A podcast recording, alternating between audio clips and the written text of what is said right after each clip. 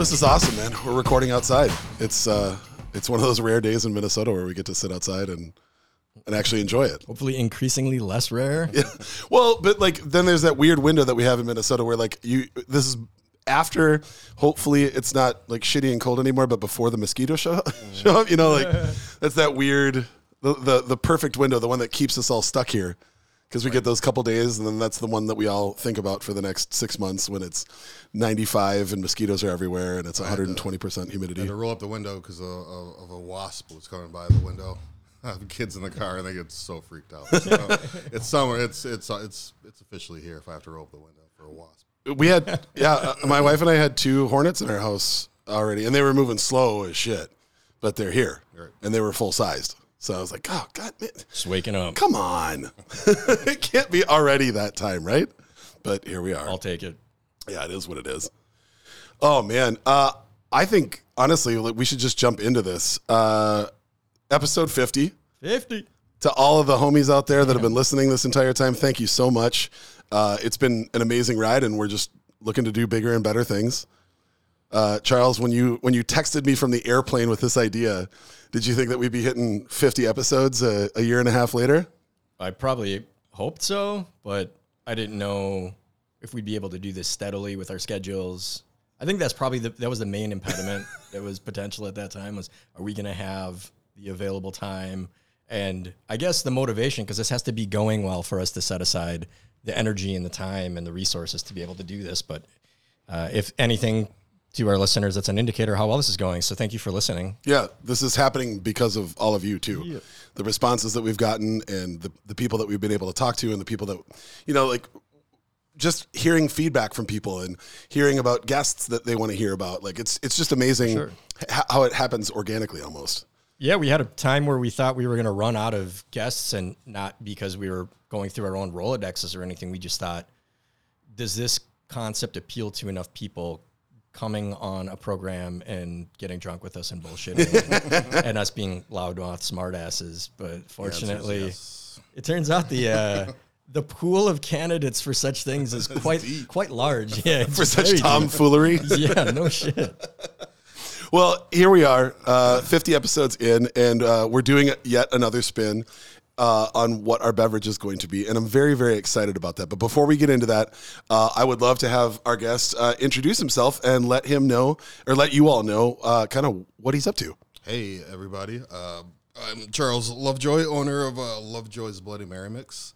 Uh, we are a Bloody Mary Mix company out of St. Paul, Minnesota.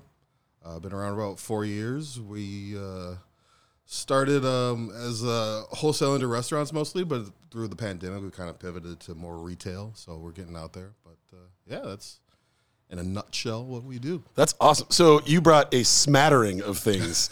we have a lot of bottles on this table, which of course is awesome. Uh, talk through a little bit so everybody knows kind of what the flavors are out there. So we have our original, uh, the flagship, which is our original uh, star of the whole thing. It's uh, your traditional Bloody Mary flavors, uh, but we turn it on its head a little bit. We add, uh, add fresh strawberries, fresh dill, fresh chives, green peppers. Uh, add that with the black pepper and the horseradish and everything. And you get a little more of a, a, a vegetal V8, which should probably started out as type of drink. Sure. So yeah, yeah, restorative, I think. And then we have the Thai basil, which is uh, a crowd favorite. Uh, heavy Thai basil. The idea for this was uh, pho soup. I came up with this one over a bowl of pho with my beautiful wife Sarah. Shout out to Sarah. I had- exactly. We're sitting at Nong, and I was trying to think of different flavors we could do, and I was like, oh, right here. it was perfect. And uh, so we just incorporate the pho soup and Thai basil, a little sambal, all those th- fun things you get in that, Oh, cool. that bowl. And then uh, we uh, blend it and put tomato juice in it. Yeah. Well, and then and then I believe we have an unreleased uh, Unreleased, jam in front of us. Yeah, is so we're drinking. another another one of the favorites out there when I was uh, starting this whole thing out by like at the Happy Gnome back in the day was the Caribbean Jerk, spicy Caribbean Jerk. Uh, flavorful. Uh, you got all those jerk flavors. You got the savory and the sweet, and then uh, we hit it with a bunch of heat. So we got a little spice. In Oh there. man, that is fantastic. We got a lot of jerk flavors on this show. Hi-yo. Also, longtime listeners of the program know our proclivity for jerk because one of my favorite things to do is make like a real, legit jerk. So I'm excited for this. I haven't even sipped it yet. I will be Little doing my first jerk, jerk chicken of the season this weekend, and I'm looking very much forward to it. Jerk chicken. Oh yeah. Ooh, that's good. That's so good. Uh, and then obviously on the rim, we have a we rimmer, which little- I didn't even know Yeah. that you had. Sorry, yes, the rim season, of course. Uh, we started doing this uh, about a year ago, um, just for something a little add on to for the people. Uh, so it's a harissa spice based. Uh, we add uh, actually our good friend Steve Kelly. Yeah. is the, is the one that makes this every every Ah, week for us. Look at that. Yeah, it's all Steve stuff. Uh, so it's dried chives, uh, harissa, some crushed red pepper, some lemon pepper. I try to stay away from a little bit. With all my products, I try to keep the sodium a little bit on the lower side as much as I can. Bloody Marys typically have a pretty high sodium. Um, so we're on the lower end. Um, I originally, we, we I was trying to make it with no sodium, like salt free. Oh, they were bad. It was, it was really bad. I was crushing my own tomatoes, and uh, it just it just wasn't working out. So there's some sodium, but uh, the, the the seasoning doesn't have any added salt. Um, so yeah, nice. It's great to cook with. You shrimp. Uh, That's that was the first thing that I thought was like I want to put this on fish so bad. Oh shit. fish. Yeah, Like that's yeah, incredible. Yeah, salmon and uh, yeah. So I love the fact that uh, I guess full disclosure, uh, Steve Kelly, who was just mentioned, was the best man in my wedding, and uh, I was with him yesterday having lunch, and he did not even mention that, that he's doing Oh, that. he's the, he's the seasoning guy. He's the seasoning guy. I love it. I love it. I love it. Um, I also do want to point out you have an incredible hot sauce. Yes. Oh, yes. It's not on the table, but yes, we do uh, burn your face hot sauce. Uh, it was uh, created as just a, a add addition for the Bloody Marys to make it spicier. The original is not super spicy.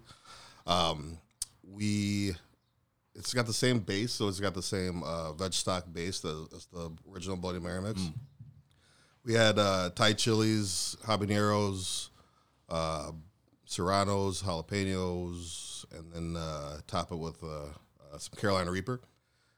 Gives a nice uh, heat, some great flavor. It's great addition to you know. It's like a flavor enhancer, we like to call it. Like Sure. It's, uh, Yeah, if you want to boot it up. right, right, right. So add it to any of the sauces, and yeah. And for our listeners out there whose mouths are already watering, uh, if they're in the metro area, can they find this out in, in retail at stores? Oh, absolutely. So if you go to our website, we have uh, where to find us little tab. Uh, but we're in about uh, 40 retailers and uh, 20 or so restaurants right now. Beautiful. And then for people that maybe aren't in this area, uh, if they go to the website, is there any way to ship that? Absolutely. Lovejoysbrand.com and uh, we ship it all over. Perfect. Throwing it all over the place. Dope. I'm a big uh, savory drink bobo. I love Bloody Marys. First time I had this was a party at my brother's house, my brother JP's house. They had a Bloody Mary bar and they had a bunch of Bloody Mary mixes. And I was like trying each of them because I hadn't had many of them. A lot of new brands on the shelves, and I gravitated to this one immediately. I think I drank that whole fucking bottle. At JP's Awesome. well, thank you so much. Absolutely. Yeah, man. It's a fun. It's a fun cocktail. Like it's just. Uh, it's so. Uh, you know, we, we just did a, a photo shoot, and the whole goal of it was to to to highlight the community aspect of drinking a Bloody Mary. You rarely drink a Bloody Mary by yourself. It's usually at some kind of event, or you know, you you know, it's a it's a holiday morning kind of thing, and you know, that's kind of what we're going for, and like that's the the beauty of the drink, and uh, yeah, that's what we that's what we do. I love that so much. You can tell when you look at it too. Like, so for me, for many years, when I had a Bloody Mary, I always thought, well, I can, I can do this at home, and it'll be better than what is literally just tomato juice that you're getting at a bar. Yep. When you look at this stuff, it looks like what you think you can make, but that you absolutely can't make yourself. Absolutely. Take it from me, I'm I do a lot of food stuff at home. I think I could do a pretty good Bloody Mary mix, but it's so much work to get it right, like a crazy amount of labor. This stuff, like the sun bearing itself on oh, these Oh, that's bottles pretty- right now. that's pretty- Look at that. That looks like something someone spent a lot of time making in their own home kitchen. You know, Well, it looks and- like real Bloody Mary mix. And looking at the legs, like every single, every every absolute square millimeter of that bottle that this liquid touched, like you can still see the actual real ingredients still sticking to it. yeah. Absolutely. And that's always to me, that's always the the the point of it. Right. Right. Exactly. Exactly. Right. Like to have uh, have some body, something something that sticks with you a little bit. But yeah, Would you, Charles? Would you be willing to just scoot a little bit closer? Sorry. Um, so I, well, well, when we were getting ready to go, uh, my co-host Charles, as opposed to Charles Lovejoy, Charles uh, squared. Charles squared. Uh, Charles went inside to grab some stuff, and I was just flipping through Facebook as we do when we're bored, and uh, I didn't realize five years ago. I was doing a brunch party with you yeah, with the old swing top bottle and like the hand labeled yeah, I remember that picture. Oh wow, look at that. and it makes me it makes me so happy to to like see how far things Yeah. have come. And it's funny, uh, Sarah Tebow, who's also on our production team, uh, wrote, drew, drew up those little labels. Those labels were so cool. she was cool. Oh, it's just amazing. And now and now look at this. We got multiple flavors. We got all kinds of stuff. Uh, I also feel like we should give a shout out to the the spirit that's in here. Oh yeah, uh, Du Nord's uh, Foundation Vodka. Dunord is a, a great partner with us. We uh, we try to push them as much as we can. Goes wonderful with all of our with all of our uh, our bloodies. Um, it's a great vodka, very new, very. Uh, it just it goes with everything. Like it's got a slight uh, slight sweetness, which helps. You know, a little bit of flavor. You know, you know it's there, but it's a, it's a really good vodka. And then we have their uh, whiskey, which goes great with the Thai basil, which I was always I was shocked to find out. it's like a it was like one of those uh, like the old commercial, the chocolate and peanut butter. Like it was like one of those things. I think I didn't have vodka, and I just I really needed a bloody that morning. We've all been there. We've all been there for sure. and I used uh, I used the whiskey and uh, uh, with the Thai basil, and it works really well. It goes with the same flavors, that same cinnamon and like the cardamom and or cardamom, the Asian spices. Uh, so yeah, yeah. We also uh, we figured out during the pandemic. Uh, my good friend and coworker Cordell Hunkins and I were working on a, a push uh, for Surly Brewing called Early Surly's. Like it's never too early to have a Surly beer, and uh, two thirds Furious IPA, one third Lovejoy's Original is an incredible low ABV Bloody Mary beer cocktail. It is fantastic because somehow the spice mix that you have in your original brings out the sweetness in the malt bill of the Furious, and it like it just kind of hides the hops.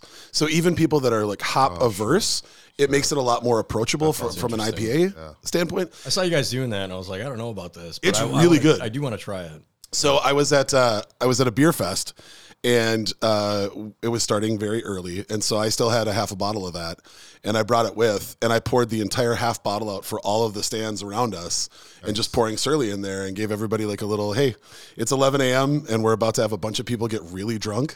Here's a little cheers to all of you, right, right. and all but one person crushed them. That's awesome. And the one person that didn't is like, I just don't like bloodies. I'm like, well, you could have told me that before I gave it to you. It would have been fine. it's fine. Yeah. Please throw it away. That's awesome. That's awesome. Well, uh, we should probably get into it, huh? Since we got these cocktails in front of us, we got some incredible skewers that he made us. We got bacon and olives and a little little pepperoncini. And what do we got? A Fresno with blue cheese in there. Uh, it is a uh, red bell or red uh, red pepper with uh, all you all the what is it? All the bagel, all the Well, the everything bagel. all the everything bagel cream cheese. Yeah, yeah. Shout out to uh, Platon Platter for hooking that up. She does wonderful work and goes above and beyond where I would not.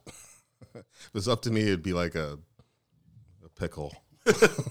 I also I am I am a, a 100% pickle fan because I feel like when it gets to soak in the bloody and then you get that at the end, Yeah, yeah, yeah. She, she kills it though. man, that's good. I really this jerk flavor. Any idea when this is going to be coming out? As we're bragging to everybody that we're drinking something they Uh, can't have. oh, like I said, I was just speaking into existence. It's been on the books for quite a while. Uh, we're just trying to keep up with what we, we, we can, and we'll get it out there soon, though, for sure. We got labels all ready to go, and just got to make it. Love it. Man, that is so good. It's tasty. I love that you can kind of taste each one of those like herbs and spices as it goes across your palate. Nice. Like different parts of my tongue are finding different things in there, just as you would with a really good piece of like jerk chicken or jerk pork, Right. Which I'm sure is what you intended. Yeah, of course. That's what. Let me just tell you the things that you were already doing. Because that's exactly what I intended.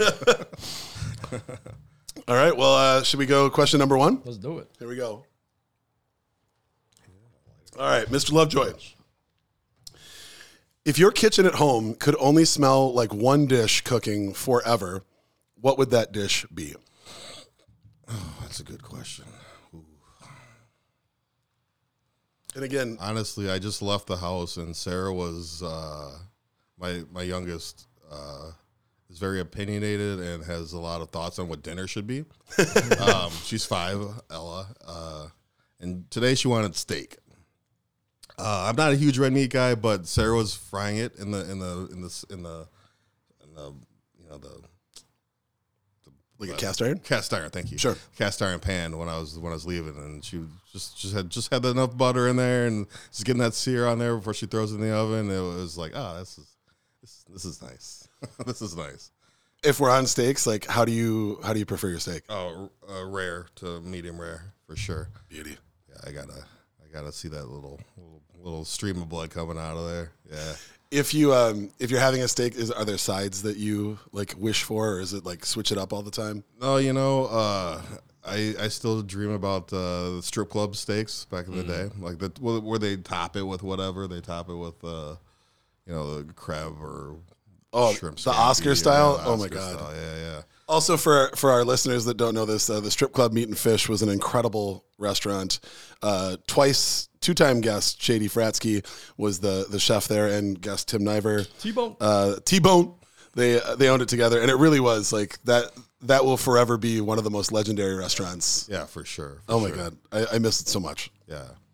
I'm not a huge red meat guy either, and that that place killed it. For someone like sides, nah, I don't doesn't you know I don't need them. You got a good piece of meat in front of you, you're you're, you're good there. the very first time that my wife and I went there, uh, our friend Ryan Eklund was our server, and I asked him like what we should do, and he goes, honestly, like if, if you're really giving me carte blanche, I'm not going to give you a single main protein. I'm just going to give you everything else. And it was one of the most interesting and wonderful dinners I've ever had. Really? Yeah. Because it was like a ton of veggies that were all cooked fascinatingly, like some starches, and then there were, um, you know, a couple apps that had like shrimp in them. There was one um, like a bouillabaisse kind of like fish side, and we filled our table with dishes. And I had never done that before. I had never thought about not having a main protein, and it it kind of broke my brain and re- made me realize like maybe maybe I've been a little too close minded this whole time. Been staking wrong. Yeah. So you didn't get a steak at all? nope. Yeah, Very that first would- time.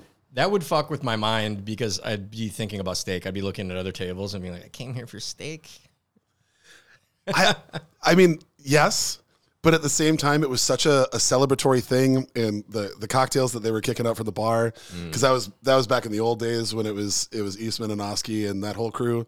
Uh, it was just it was amazing. It was just a, a, a cool experience, and to this day, I've never had anybody ever suggest that method of eating. It opened up the whole menu to you because then you knew in probably consecutive visits what you wanted. Yeah. In addition to steak. if you Exactly. did- Yeah, we always did protein after that. that didn't change how I ordered, Right. but it was just cool having something different. Yeah. Uh, Charles, how about you? Uh, I think I would say I, the only reason I wouldn't say a protein is because I wouldn't want my house to smell like a protein all the time. So for me, the answer would be one of two things. One's a very simple answer that's baked bread. The smell of fresh baked bread is something I could smell all the time. Like if I lived above a bakery, just that smell alone Yeah. would be intoxicating. I'd be hungry all the time, but just and, and simple bread, like just a simple baked bread, doesn't have to be anything complicated, just like a nice baked bread. The other answer would be one of my favorite smells is the cheat code for mushrooms. So let's say a melange of like wild forest mushrooms with butter, thyme, garlic, white wine. Just the smell of that cooking is one of the best smells on planet Earth. I could smell that literally all the time. And I don't think I would get sick of it. If I just could smell that all the time, if they made a candle that smelled like that, I'd be the only person to buy it. But I would buy that fucking candle. For sure. I would buy that, and then I would be like, I really need to eat some mushrooms right now. Do you? I mean, would you just go in on a bowl, or do you? Does that go with something when you're making it? Oh, it goes with everything. Yeah, a bowl of mushrooms goes with anything. Uh, that's, I mean, it's a great steak side. Obviously, that's probably my favorite steak side. Is just some really good mushrooms with those accoutrements, and like with a steak, you know, use a red wine instead. Go crazy. but, but like that, you can make those mushrooms with a roast chicken. You make them with a pork chop. You can make them with like make a risotto and then get it up in your risotto, so you can have a wild mushroom risotto. That's a that's one of those sides that I think that if I don't want a brain and I know the protein that I'm making, and I always want mushrooms. Marnie doesn't like them, but if I'm making a side that I know I'm going to eat all of, and I'll eat all the mushrooms, I don't give a fuck. If I get five pounds of mushrooms and I cook them down, I will eat five pounds of mushrooms. I'll be like, Marnie, don't worry about it. I got this shit. But, uh, yeah, that that goes with everything. That- that's probably another. Actually, you've made me arrive at another good point that having that, smelling that, which means that it's available persistently. That's something that would even go with the loaf of bread. Say it's both. Say the bread is baking in the oven. That's exactly where the my mushrooms are cooking on the stove. Then just break off some fresh baked crusty bread Scoop and just eat it with those mushrooms. That's all you need. That's a really. Oh my god, that sounds so good. No, I want to do that right now. yeah. That's a great. I want some pickled mushrooms with this Bloody Mary. Yeah. The first thing that I thought of was that I wanted to be at your house when you made your curry powder, because that is still Spices, yeah. Every single time that I opened that bag that you gave me, the first thing that I did was put my nose directly in it and just smell Mm. for a second, and then I would add it to my dish. Yeah, you can ask Marnie about that too. When I make that, when I make my my uh, golden masala, the whole kitchen smells like those spices for five or six days. It just doesn't go away because when you're fresh grinding, for instance, because there's like 21 spices in there, when you fresh grind a pound of green cardamom, that's not going anywhere. That's going to be in the air. It's going to linger for a long time, but. That's an intoxicating smell. It smells like a like a nice candle shop. you Yeah. know? Yeah. like just that, or like what I imagine a, a spice market in like Marrakesh to smell like. You know more about that than I, I do. do, Tom. and it does. I- Lebanon, I mean, there's yeah, the spice markets in Lebanon have that same kind of. You walk in and you're just like, oh, I don't know what this melange is. It's 913 different spices, but you could just stand there huffing. You know, just, whoo. Well, I think we've talked about it on the show before. Uh, I spent four months living fi- four four or five stories above the Spice House in Milwaukee, Wisconsin, which is the origin of Penzeys spices. Oh wow. And so my apartment did smell like all of that melange of Yes. spices, and I never got sick of it. Oh, It was I was just hungry all the time. right. Exactly. but I was going to ask you, like Charles, Mr. Lovejoy, when you started making the the bloodies, were you doing that out of your house? Uh, when I started putting it in a bottle. Yeah. Uh, no, uh, we uh, we went straight to a commercial kitchen. Uh, we've been at Gia Kitchen for the last five years. Nice. Located in St. Paul. Yeah. Um, yeah, not in the house. I tried a couple, like one run in the house, and it's so messy. Nobody was happy. I wasn't happy. Sarah wasn't happy. Sarah was just like, no. the, the girls were like, "What is going on?" You probably did a lot of R and D in your house, though, right? I did some, but you know what? I, honestly, like I had, uh, I had uh, shout out to the rest in peace Happy Gnome.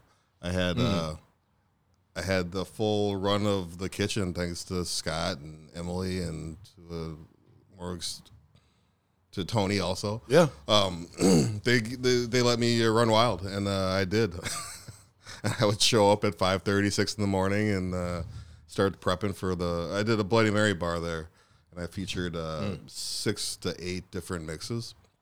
So I'd get there at like six in the morning and just grind them out, and you know, I, I based on w- what we had at the time in the in the in the kitchen is what how I really developed these recipes. Like it was just like, oh, we don't have we don't have regular basil today, so we're gonna try something else. So we'll, oh, the Thai basil, we'll, we'll throw that in there and see what happens. And so that's how a lot of it came to came to be.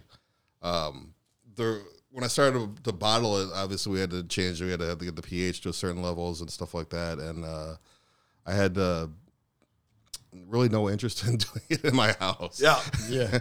So like I, I really uh, went all in with the with the going to the commercial kitchen and um, it, it was a slow build. Like I did R and D there. Like I would I would I, I started with a uh, like a ten quart pot. Now we use a 30, 30 gallon um, steam kettle. Damn. But um, yeah, that's what I started with, and I'd go there once a week or so and mess around and put some stuff in the bottle and hope to sell it.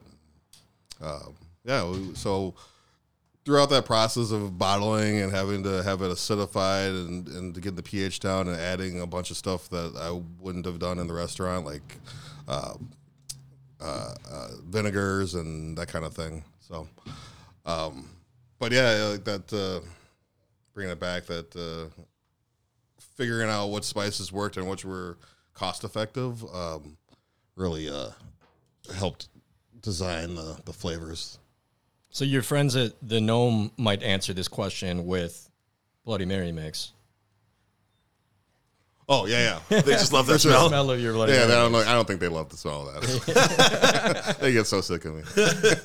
Uh, and for for those of you out there that never got a chance to go there, the the Happy Gnome was a top 100 craft beer bar in the world uh, that was located in in St. Paul, Minnesota. Seven in the nation. We won once. Damn, Yeah. that's Well, amazing. number seven. Yeah, number seven in the nation. That's that's amazing. That was next level. Like ten years ago, the the list, like the bottle list alone, was something that uh, I still, when I recommend to my clients to do an in-house vintage bottle list, I always think about when I accessed the list at Happy Gnome. Just seeing that made you so giddy. You'd see Yeah. like a seven-year-old bottle of old ale or something. You'd be like, "Oh man, do I?" You check your bank account and shit. Like, should I, is this responsible? Should I be doing this right now? Yeah. Trust me. Uh, when I start, I started there. Well, it was in 2008. So whatever. I always say 10 years because time, like I don't know. Yeah, time has no meaning. it always feels like 10 years ago. But when I started there, I don't know if you remember, they had coolers all over the place. Oh, yeah. So it was, mm-hmm. went to like one through 300. And like, you know, I didn't know. Nobody really bothered. It, there was a lot of training going on there.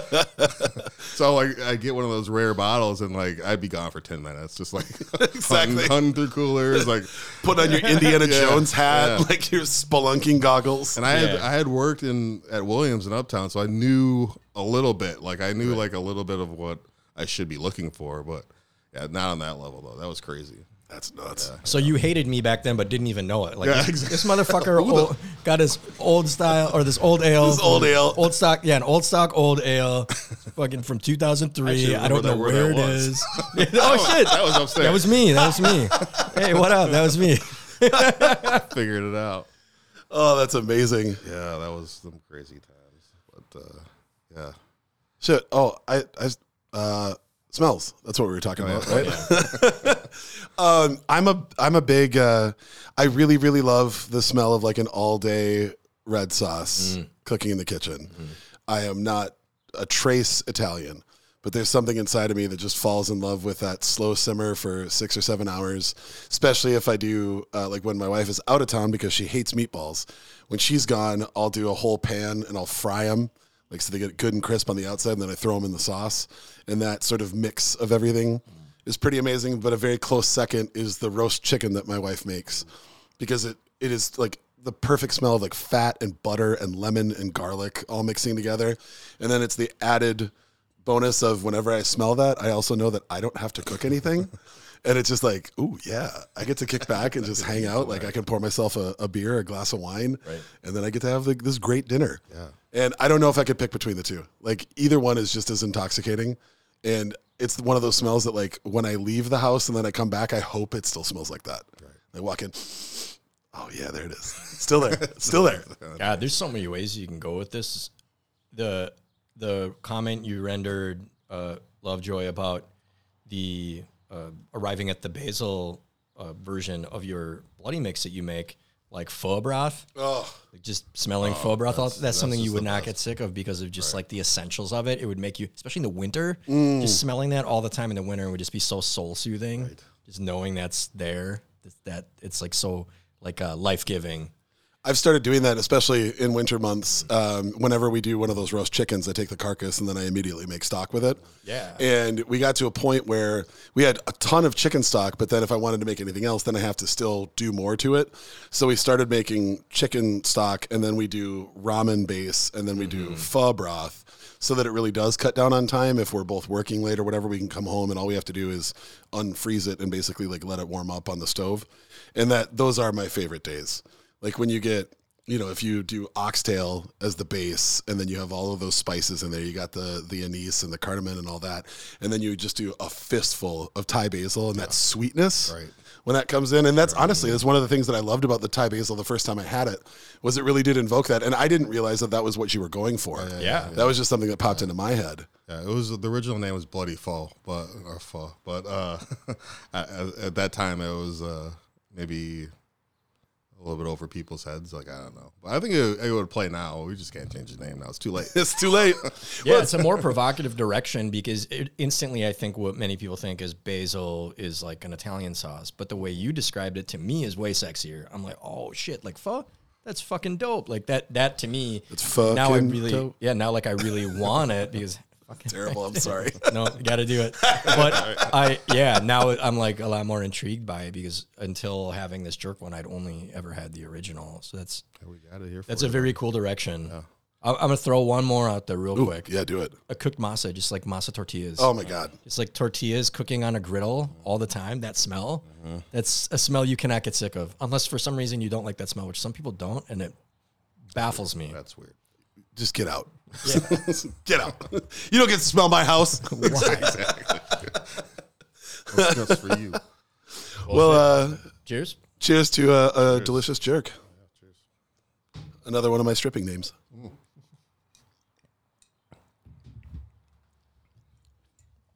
Coming to the stage, a delicious jerk. Done. Am I up to bat? I think I am. I do believe you are. All right, Mr. Lovejoy. What is your least favorite movie or TV trope? Oh. Wow. Uh, And if you want to think about it, like feel free to Yeah. kick that back. I mean, there's so many. There are. many of them are terrible. I did ask a question not many episodes ago about uh, what is it that they do in movies that isn't realistic, like you don't really do in real life, like when they just hang up on people. Yeah, yeah, They just yeah. don't. They just hang up. I'm like, what? You could never fucking do that in real life. Uh, Quam, do you want to Yeah. tackle this? Yeah, go for it. The, the first thing that I thought was just like the the three cam sitcom because I just think it's played out. But the thing that really on the way here that kept sticking in my brain is the way that, especially in food competition shows, that America has to set up. All American food shows involve everybody has to hate each other. There has to be an enemy. Everybody has to be out to get each other. like when you watch the Great British Baking Show, everyone's helping each other and they're all kind. And I've watched a few other shows from other countries. I love it. Everyone else is like that. You know, I guess maybe with the exception of like the original Iron Chef, where there just wasn't time to help anybody else because you were racing to the end. Outside of that, like I love shows where everybody's working together because I'm watching it because I love cooking.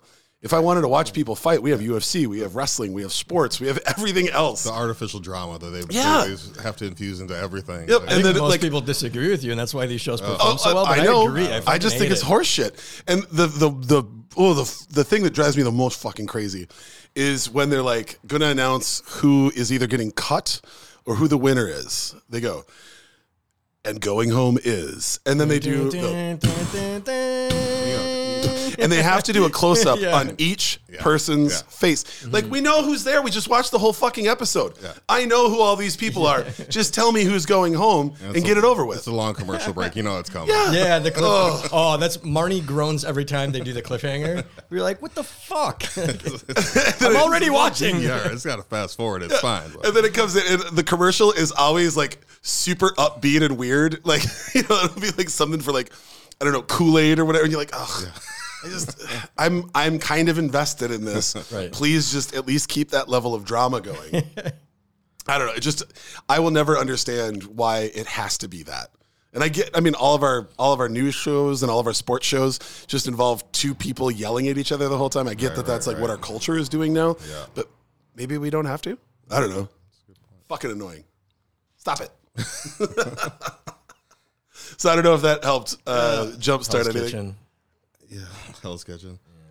Even Top Chef, which I like more than most American cooking shows. Ah, me too. They've even, if you go back to the first season to where they are now, there's so much more playing up of the bullshit drama and the like the fights and back and Well, with Hell's Kitchen, I feel like they got much worse. They started getting m- much uh, less talented chefs, which is not to denigrate what these people do, but I think they wanted people who were more prone to error so that they could burn the scallops and have Gordon make a make a gif, right? make an idiot sandwich out of them. Absolutely. Get two pieces. He's got a loaf of bread waiting there just so he can make an idiot sandwich. oh no! Oh no! He's unwrapping the loaf of bread. Oh, here it comes. Oh, God. Here it comes. There's someone who doesn't like the smell of bread. Oh, they're gonna use that. They're gonna use that. Gordon Ramsay. That's literally like that's what it's gonna be like. Like when when you see the wrestler going under the mat and like pulling out a table or whatever. That's Gordon Ramsay going into the bakery and just grabbing a loaf of bread. Like, Right. oh no, oh he's got the bread. he's gonna ruin this person's career. Oh my That's God. hilarious. I'll go ahead and do mine because it's not reality TV show. It's uh, a thing that every it irks me every time because it's always way fucking cornier than they intend for it to be. I hate when they do the uh, group of people walking in slow motion, especially a comedy movie where they're like, "Let's go to Vegas," and they're all walking in slow motion, and they look so fucking dumb. They look so dumb. I. I just saw it on a show the other night too, which is what made me think of this question. I was like, why do they keep doing this? It's just like five people looking like total fucking dorks and you slowed it down. This is not exhilarating for me. I don't care for it. We get it. You saw Reservoir Dogs once. That's fine. yeah, I mean, I don't even like it in cool movies, but I especially hate it when they do it in comedies. And there's always one guy like putting his shades on, and another guy stumbles. One guy, one guy's got to stumble, and then he looks back like someone tripped him. I just laughed at that though. like, oh, that's funny because it's slow motion. oh yeah, maybe you got to turn on the running commentary, and it makes it worthwhile. there you go.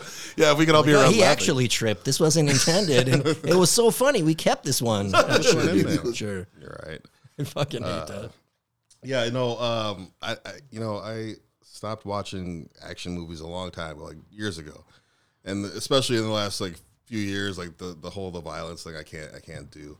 Uh, but what I used to really not understand is like these uh, like Taken and like uh, I can't even think of an American Sniper. Okay, I get there's bad guys or whatever, right?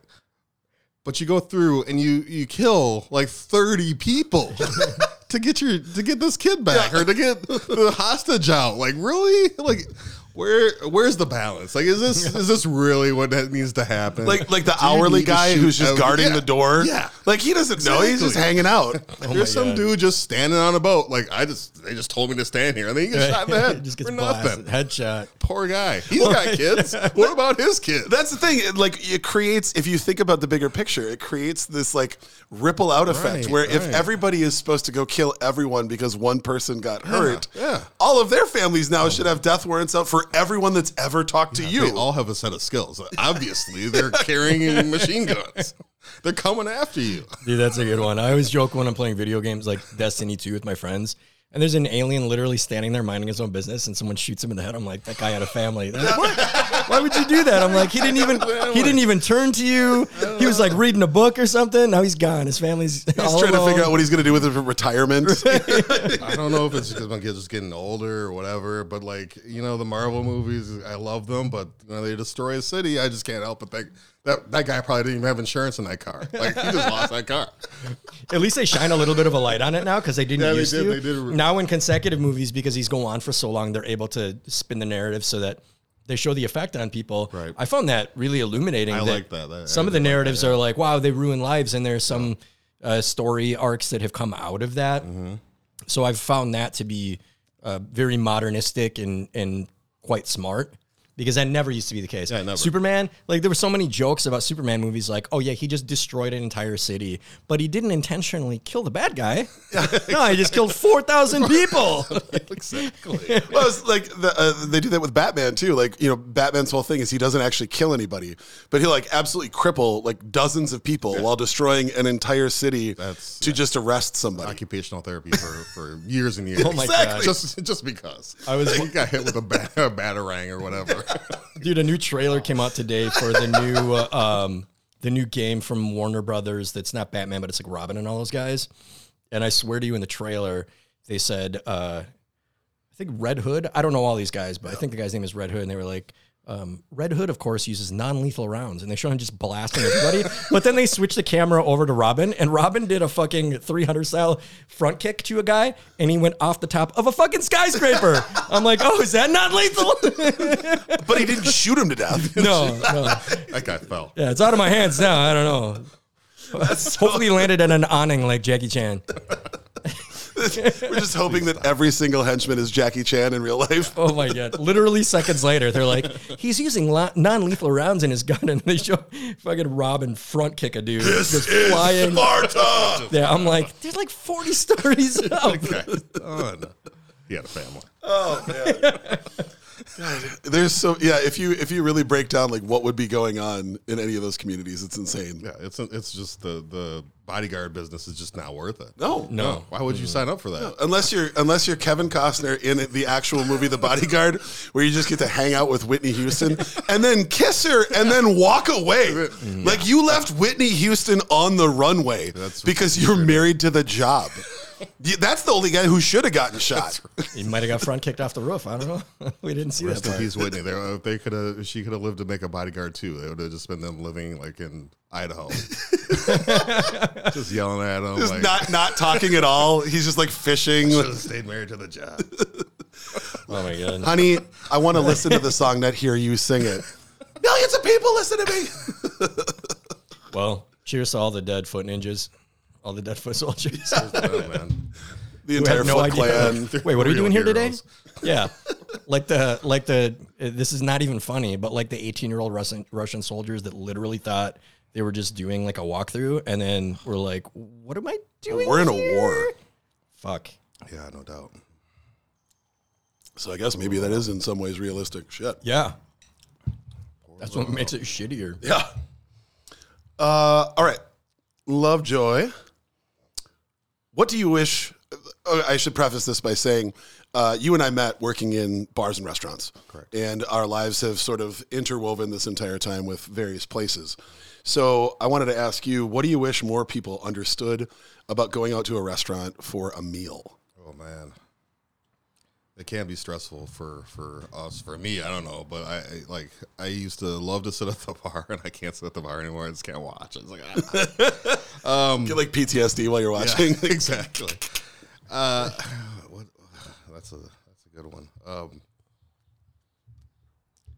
I feel like it's it, a it's a job, you know. It's it's uh it's not uh,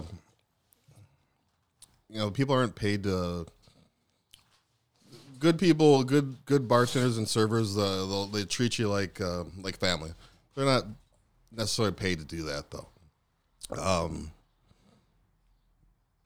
yeah, you know, it's a, it's a it's a t- yeah. I, I, I, let me think about it for a minute. yeah, yeah, yeah. Because like so- when when I first wrote that question, my brain was like everything. yeah, I wish you guys understood everything. Yeah, everything. But I, I think the thing that that always stuck with me. Uh, I will. I'll take one. I'll take one. We're doing a little beer run here. Um, I think the thing that always sticks with me is that it's such a unique position because there are not very many other jobs where the customer watches you the entire time you're processing their order for lack of a better term you know if we if we break it down and we we take the the family and the heart out of it and we just look at black and white on paper it's a very unique position where somebody who is completely unqualified can sit and watch and critique just simply because you're doing something that they don't understand. And there's something that something happens that they don't get. I i, I have a tough time with that where like if i i like i like watching movies right i've i've made a few short films but i have no idea how like a massive blockbuster gets made if i won a contest and i got to go to the set of a movie i would not immediately be like I don't. I feel like he's just lazy. He's just standing there. Why is he even doing that? Like you could be filming right now. Why is everyone just like waiting? Meanwhile, like they're waiting for a piece of equipment to show up, or they have to reset some sort of like something is going on. But to the layman, they don't understand that, and that for some reason we like allow that. Like people give like Yelp has an entire multi-million dollar industry built around people who have no idea what they're talking about, bitching about things, and that that's always bothered me Right. because like we don't we don't allow anybody else to do that. Like nobody would be sitting over your shoulder, Charles, going like, "Oh, why are you drawing that line there?" That's not what I that's not what I asked for. And you're like, "Wait till you see the final product," you know.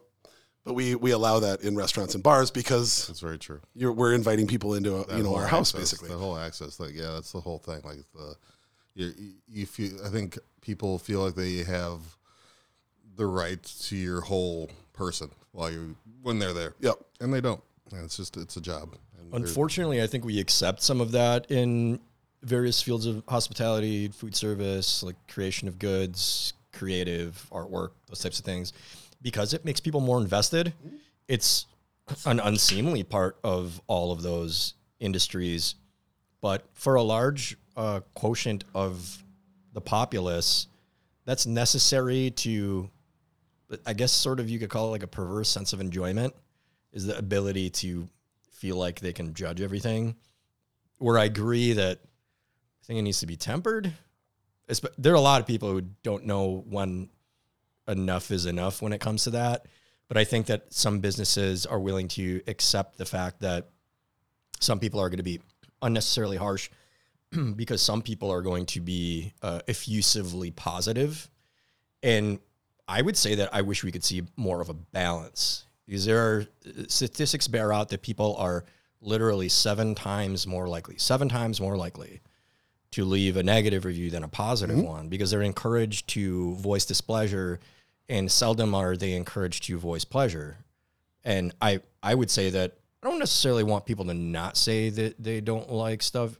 Definitely have some panache, but I would love for people to be more positive. Certainly, like if you like something, then go out of your way to jump on Google and leave a five star review and post a couple of those pretty pictures you took and post it on Instagram to your 211 followers. Sorry, no one's going to see them there. Not, like that's not even a slight. But if you go on Google and then you're able to up their score by even a tenth of a star because they're relatively new, pop up a couple of those nice pictures you took and say effectively the same thing that you said on Instagram. It'd be great if we could find a way to encourage people to do that more. It's just been proven over the years that it's very difficult to get to convince people that that is something that is worthwhile to do. But if someone has eh, one of the oysters that got popped didn't taste right or there was a grain of sand in it, motherfucker, they're gonna write nine paragraphs. They're gonna say how the manager didn't respond in the exact way that they wanted. I didn't to. like her tone. I'm never going back, and I've been here so many going back. times, and I'll never bring my family back here. And you don't know how many thousands of dollars. You you know, like okay, man, it's a little, it's it's a little far. Oh, it's it's a little far. That was I- my favorite. I've been there so many times. yeah. right? You know how much money you're losing?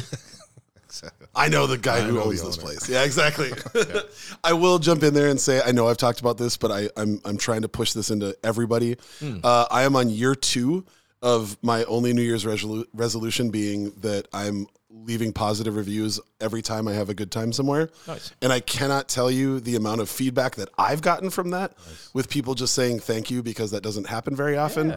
It is so rewarding. like it's a it takes maybe you know when my wife and I were in Boston a couple weeks ago, it takes maybe 10 minutes to just click on Google or Facebook or whatever, click on review and just write a paragraph of this was really nice. If you remember whoever your server or bartender was by name, call them out and then yeah, add a photo, whatever. It it makes a difference.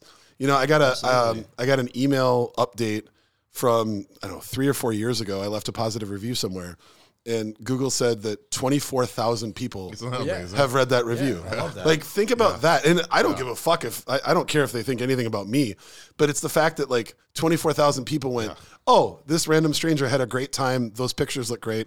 Maybe they go there. Yeah. Like, that's spread positivity because it's awesome. Please do. That ties into my answer because uh, about a year ago, when restaurants are still struggling to gain their foothold, and uh, Petite Leon was pretty new at the time, uh, Jorge posted on Instagram that someone just wrecked them with a review, and it was something out of their control. They said it was too loud, and they gave him the worst review possible. Yeah.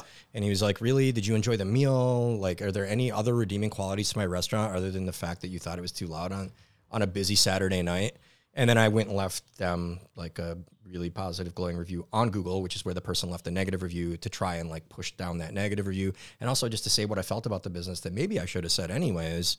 And similarly, you know, I get the emails that say like, however many thousand people see your reviews and your photos or what have you my so tying into that uh, my answer is i think people uh, would maybe benefit from being like more present.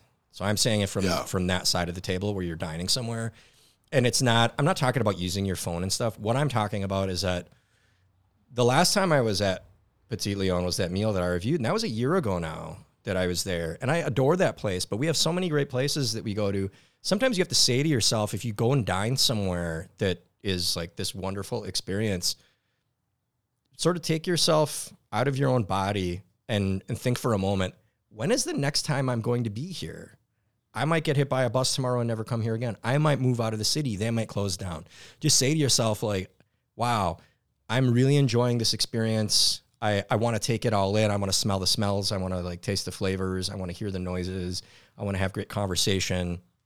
Just try to be more present. And I'm not, I don't want to lecture anybody about this. I just know this is something I do for myself is I try to center myself when I have dining experiences. We're going to Petite in a week and I'm really looking forward to it. And I'm very much in that mindset going in is that I want to be super present, enjoy everything that I'm experiencing, not knowing, you know, I could come back in a week, I could come back in two months, but just the idea that who knows when I'll be back and I can't replicate this experience. I won't be with the same people the next time I come.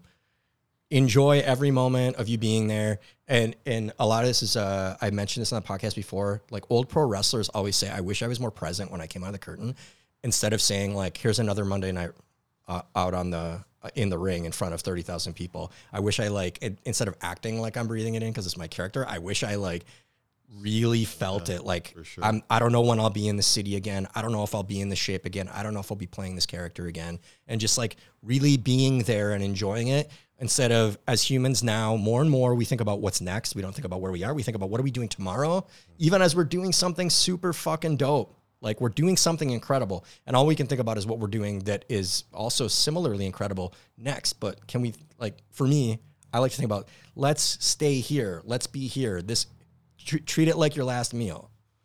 Yeah, that's that's awesome. I've officiated, I think, 36 or 37 weddings right now, mm-hmm. and I write a different script for every one of them. And uh, there's a few things that stay the same. There's a few chunks like the the legal stuff, like obviously that that's always in there. But then there's a few lines that always stay the same. And one of the things that I do for every single wedding is I ask the bride and groom to turn around and, and look at the the audience, look at the crowd that's there. And I say that uh, statistically, this is probably the only time that all of these people are going to be in the same room, and they're here because of you two. Breathe that in and think about that for a second. Yeah. Look at all these faces. Like that's what your love did.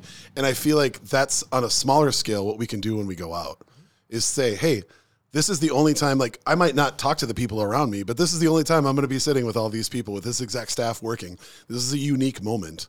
And maybe treat it as such, like you said. I had never thought about it like that, but that actually kind of brings it home for that. Is take in the fact that this is a really cool, unique moment where you don't have to do dishes, you don't have to cook, you get to have whatever you choose off this menu. Like, Right. Try to think about it like future you when you look back on the photo, but do it right now. you know? yes, yes, I do that with my kids all the time. You, you, I have a 28 year old son, and then a seven year old and a and a five year old, and I really just try to, with especially with the younger kids and with my older son too, because it's it's getting less and less I get to see him all the time. Um, just try to take those mental snapshots and just like I'm here. I, I, I want to remember this one, you know, this moment, Yeah. whatever it is, you know, just making breakfast or trying to get them up in the morning or whatever it is, you know, just like just taking that that moment and that's very uh, thanks for bringing that. And you save those, right? Like Yeah, when you you- do that, you remember it better because you committed to your own brain. Like, I want to keep this in here, not on not on here, like a phone or what have you, which is cool too. I love doing that. Yeah. But when And you do it when, when you do it when you're with your brain, when you go, and it's nice to have that source material. Yeah. Because then if you remembered and you took a photo of the breakfast, then you can look at the photo and then you have this great memories that you locked in. That's beautiful. Yeah, it is that is beautiful, and that more people should should do that. That's all. Did you ever did you ever feel that like when when you were at the Gnome and people were having these incredible beers that like this is the only place and probably the only time that you'll ever be able to have this? Mm. Did you ever like look at people like you're not even enjoying that beer? like, was that was that I, I feel like I would have had trouble just like not slapping people's hands and be like drink that slower. No. Take that No, in. I, th- I think that was one of the beauty, beautiful parts about the gnome, especially when it was uh, in its heyday, is that the the clientele really did respect it and they really did uh, take time to savor. Like there wasn't a lot of uh, um, slamming of beers or or whatever, a lot of shots, you know, especially you know back in the day. Um, so I think that was the that was the the beauty of the of that time was that all those craft beers are right here. You can't you can't you, now like they all they'll have tap rooms. So Yep. you know you know you can get whatever you want, but Um, there's a few times though, like when when people would come. Like I remember, uh, uh, no, I just was thinking of. I just forgot the uh, San Diego Stone. Stone, sure. When they were first, they're they're big. They were big, but when they first came up, uh, we had a, a, a uh, whatever meet and greet there with the owner and stuff, and it was uh, it was one of those times. It was like this is really fucking cool. You know, this is uh, this is a, a rare event that's not going to happen again. Yeah. Yeah, I, I remember that. So I remember like taking that in. Like I, I'm lucky to be here right now. That's a it's a cool event. That's awesome. But yeah, for sure. Uh, could I ask you if I was going to do something with the whiskey, what would you suggest flavor wise to go with that? Uh, I will, I will definitely do the Thai basil, but you could just drink the whiskey oh, we can do that. if you don't want any more Bloody Marys. I I, understand. I do kind of want to try it. Like you, you, you. I don't think that I've ever made a bloody with whiskey. Yeah. So I feel like I want to try that. So I'm going to do a little small thing. So Charles, would you pass me the ice? Absolutely. Thank you. I will say that uh, counter to my own point, there was a time when I, um, because of ticker culture, when I didn't enjoy beers that I probably should have savored a little more intently. Uh, ticking culture refers to the the app Untappd and the gamification of consumption of high quantities, high volumes, and numbers of beers. And when the advent of that, which I would say, you know, that kind of came right after when um, a place like Gnome was really killing it, right? People would come in, like including myself, I'd come in and I would get that old stock, uh, old ale, and I would sit there and savor it for an hour and a half. But then when I got into the Untappd culture, which I haven't done for years, but when I was into that, it became uh, a, a volume game. Like, how many beers can I try? Pokemon. Yeah, and then you stop was. you stop totally properly man. enjoying things, which I am saying I'm guilty of. So that was a time in my life where I di- I wasn't doing that, where I should have been more in the moment. I should have been experiencing the things I was experiencing a little more intently when they were worth that, right? If you had a product that is like so good, and I'm glad you brought up Stone because I remember when Stone first entered this market, and my favorite beer for many years was just uh, Arrogant Bastard. Oh yeah. And when Arrogant Bastard entered the market, I could just get a big pile of those motherfuckers and then go to my house on Marshall on the river and just pop those all night and just I was the ha- I was like roll- like a pig rolling in shit. I was so happy just to drink that beer, so excited that I could get my hands on it, and I miss that. But that, remembering that is dear to me because I can remember how I felt then. I can never feel that way again. I can have one once in a while, and it'll make me think of those days. But all it's doing is dredging up those memories. but I'm glad that I was able to with that particular product and many others, but with that particular product had those experiences where I was so happy that it was here and so excited that I could get my hands on it that I was just like grinning ear to ear, like, wow, I can't believe I can drink this whenever I want to. That's awesome. Yeah, I totally forgot about flights. uh yeah, the bane of the existence of the bartenders at the Happy Gnome. Just the, and your lack of of space for glassware.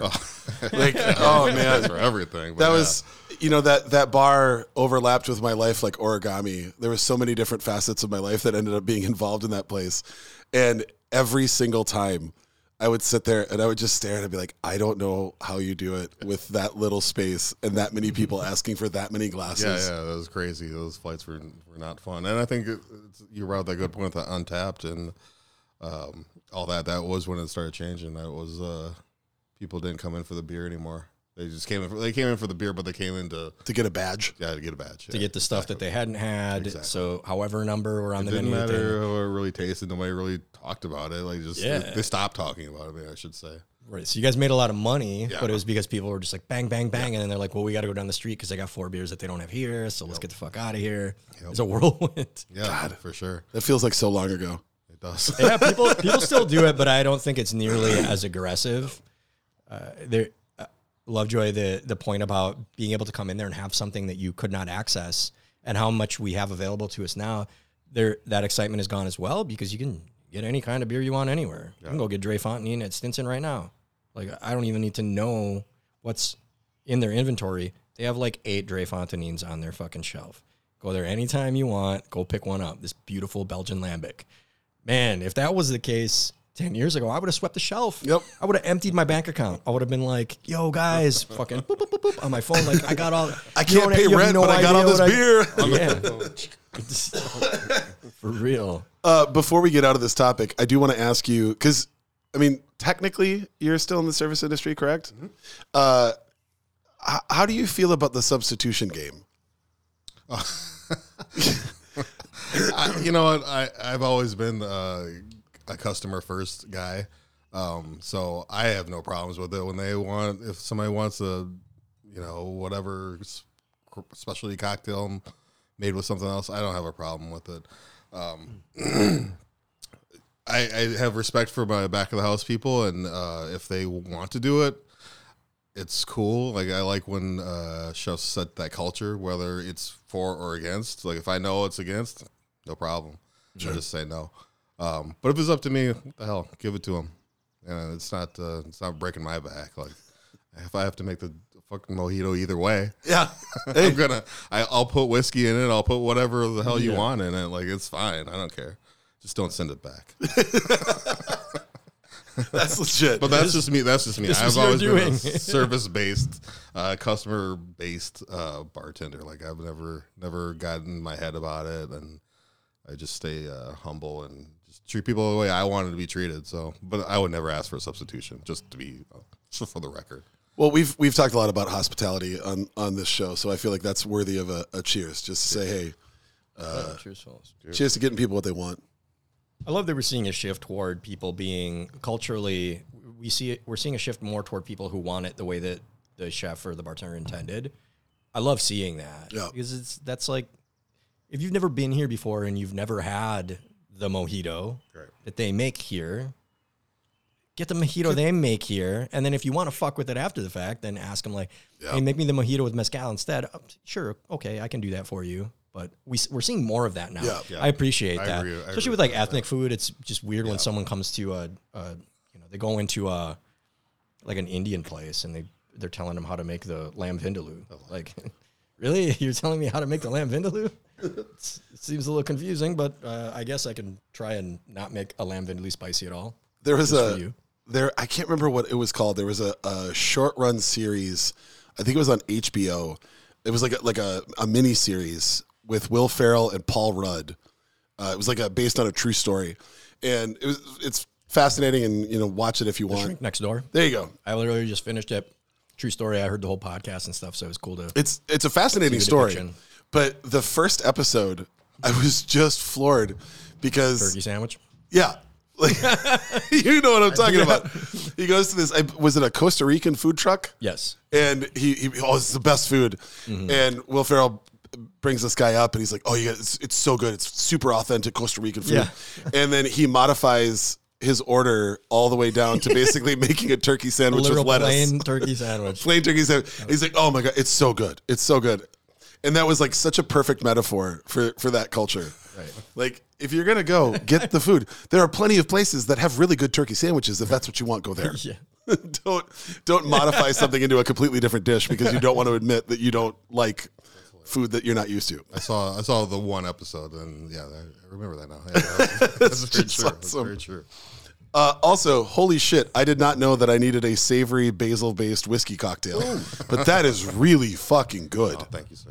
That's that is awesome, and I kind of don't want to do that with vodka anymore. I kind of want to do that with whiskey. It just really plays well together. It Yeah, really well together. like the sweet of the Thai basil is sort of like entwined with the sort of vanilla notes in the whiskey, and exactly. I didn't even having you make that. I guess my brain hadn't processed that that's what was going on. But man, that is fantastic.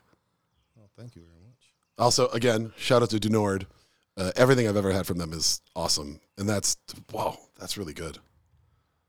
And I just had a jerk piece of bacon with the final vestiges of the jerk. And that was really fun. That's real good. Uh, I'm gonna mix myself what you're drinking, Kwam, while you ask the next yeah, question. all right, that works. sir. All Hand right. me the whiskey, Kwam. Oh yeah, Uh, thank you. Tight quarters at the patio table, trying not to pull any. Yeah. we've we've had a few episodes where somebody's at least knocked over a microphone or done something. So I'm trying really hard not to. Can you believe that happens on a podcast where we drink alcohol all the whole time? What? So fucking ridiculous. All right, Lovejoy. Uh, what will always make you laugh, no matter how good or how bad your day is? my my daughters uh they they're hilarious um but uh, and which is even more hila- hilarious is they've recently discovered america's funniest home videos Ah, so classic. Like Classic. like newer ones or like old classic? They still do that shit, right? they still do Is it, it- yeah, 'cause they it's still- Alfonso Ribeiro now. yeah they still right. do it yeah that's all they know that's all they know uh you know, it doesn't matter uh, to them or to me. It doesn't matter. Somebody falling off of a railing or jumping into an above ground pool and it breaks. Like, come on, how can you not? And the How can song is instantly transported into my brain. right Exactly. exactly. Or even better, the old ones with Bob Saget with the little Yeah. his do his little voices and like, oh, I'm gonna like, oh no, like it's, that will make me laugh no matter what. That that's what that'll, that'll get me going. Looking back now at our age on what we know about Bob Saget now, rest in peace, it's amazing to me that he had two full time careers as the cleanest, most G rated comic actor on TV. Like he was the king of everything for Yeah, a few years dad. there. He was dad. and at the same time had a super blue amazing like stand up co- like the fact that anybody could balance those two out for that long is amazing to me Well, Bill Cosby apparently. I guess- Oh my god. well, that's, a that's, a different show. solid solid point solid point The lie in your true nature. yeah. Hadn't thought about that but yes you are correct uh charles what about you I'm gonna say I could be having I could be like steam coming to my ears, pissed off, and my cat will crack me up. Like I can't not. He he can uh, very instantly turn me into uh, like a very vulnerable person. I can be like steaming, pissed off at something or somebody, where I'm in that mode where I'm like, oh, no one better come near me right now. And then he'll fucking tumble across the ground and like do a flying kick or something. And instantly start cracking up. That's that is definitely my kryptonite when it comes to no matter what mood I'm in. That little fucker can get me cracking up. Uh, even when I like, as it's happening, I'm like, nope, I'm mad right now. I'm not gonna laugh, and then I'm like, oh, you, you know that whole situation. You gotta love that about pets. They, I think that's why they, they can make you a much happier person on the whole. Help you re- release endorphins. When you're sad, they make you happier. They cuddle with you. But there's also that when you're angry, they will they don't know what's going on.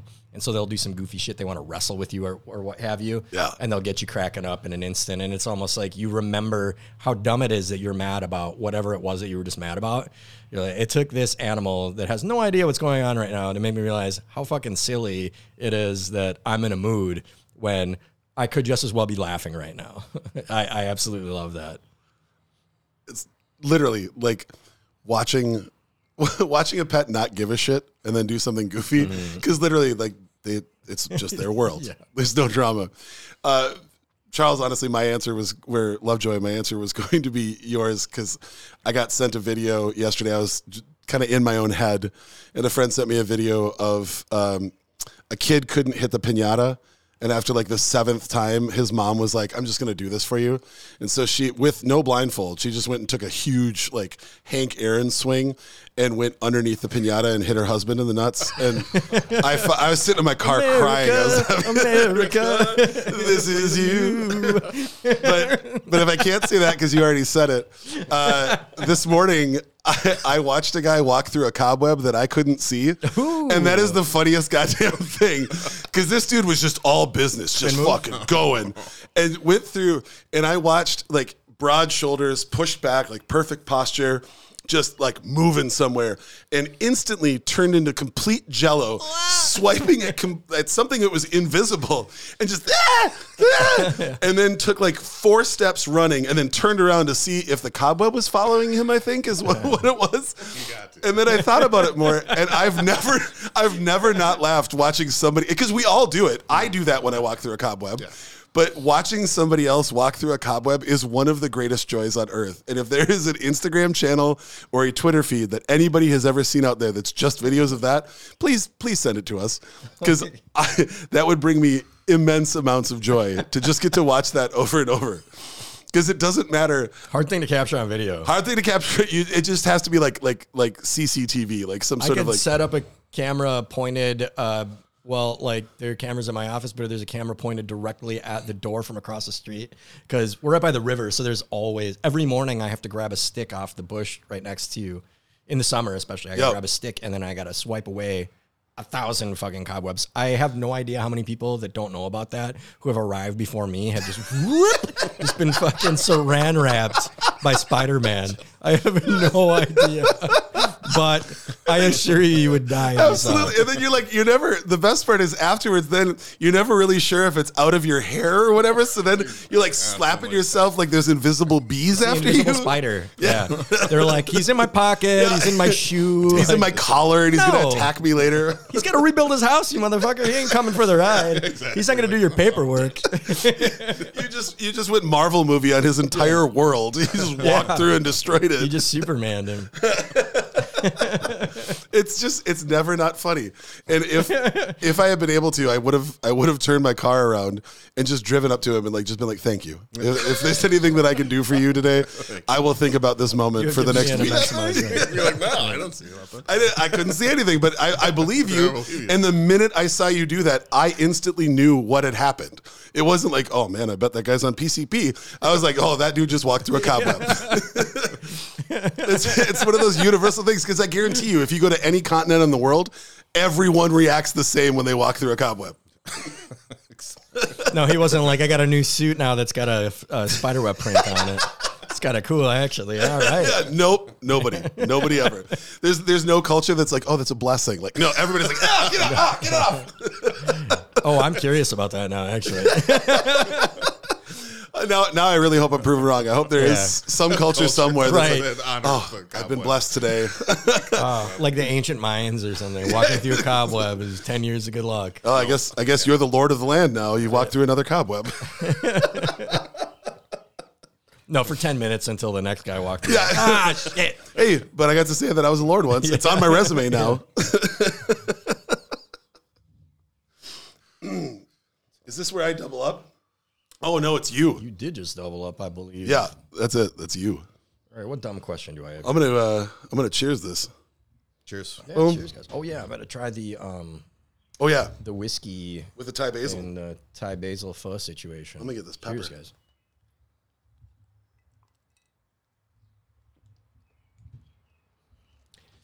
Oh yeah, I made that stiff as fuck too, and it really works. Mm-hmm. Ooh, that's good. I'm with you, Quam. I would just make it like this. Yeah. That works beautifully. And uh, Lovejoy, you're right. That like little bit of sweetness from that whiskey. Yeah, it really makes it sing. That's incredible. And I honestly like Mm. we've talked about savory cocktails on probably a third of these episodes. Mm-hmm. And this is a, a spin on it that I hadn't pondered. It's the Bloody Mary. Who knew? Who knew? Who knew? That's like a. It almost gives be it sort of like a nuoc cham Mm-hmm. characteristic, right? For sure. Like the the sugar that you would get when you make sugar and vinegar and a nuoc cham that you're putting that you could put into conceivably a pho or any of the food that you're eating alongside your Vietnamese food. It's almost got that sort of quality. Like Yeah. that is really fucking cool. Yeah, that's what I was going for. That's why I made it, motherfucker. All right. That's awesome. Topic number five. Mr. Lovejoy, what food is universally adored but almost always sucks? Okay. You, you're gonna want to think about this. I do love that we're like shit on something. I mean, what comes to mind immediately is tacos, but That's gonna hurt Quam's feelings. no, but I mean they can they they can suck. Uh, True. I agree with that's you. not what I, that's not really what I think. I don't know. You go. All right. Okay. So I had really good tacos yesterday, and it made me realize that some other tacos I'd had recently were not very good. Especially the ones I ones I make are Yeah, you're really like- bad. you're like, compared to like a good taco. Like ones- I think I'm doing really good, but it's just like a bunch of stuff in a tortilla.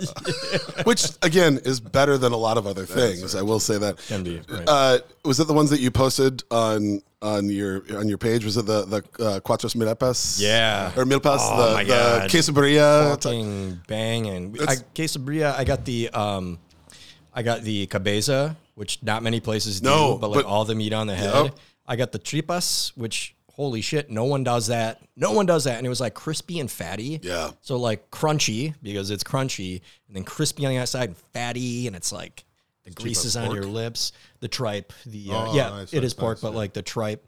Uh, or they, they might use pork or beef. I'm not sure which.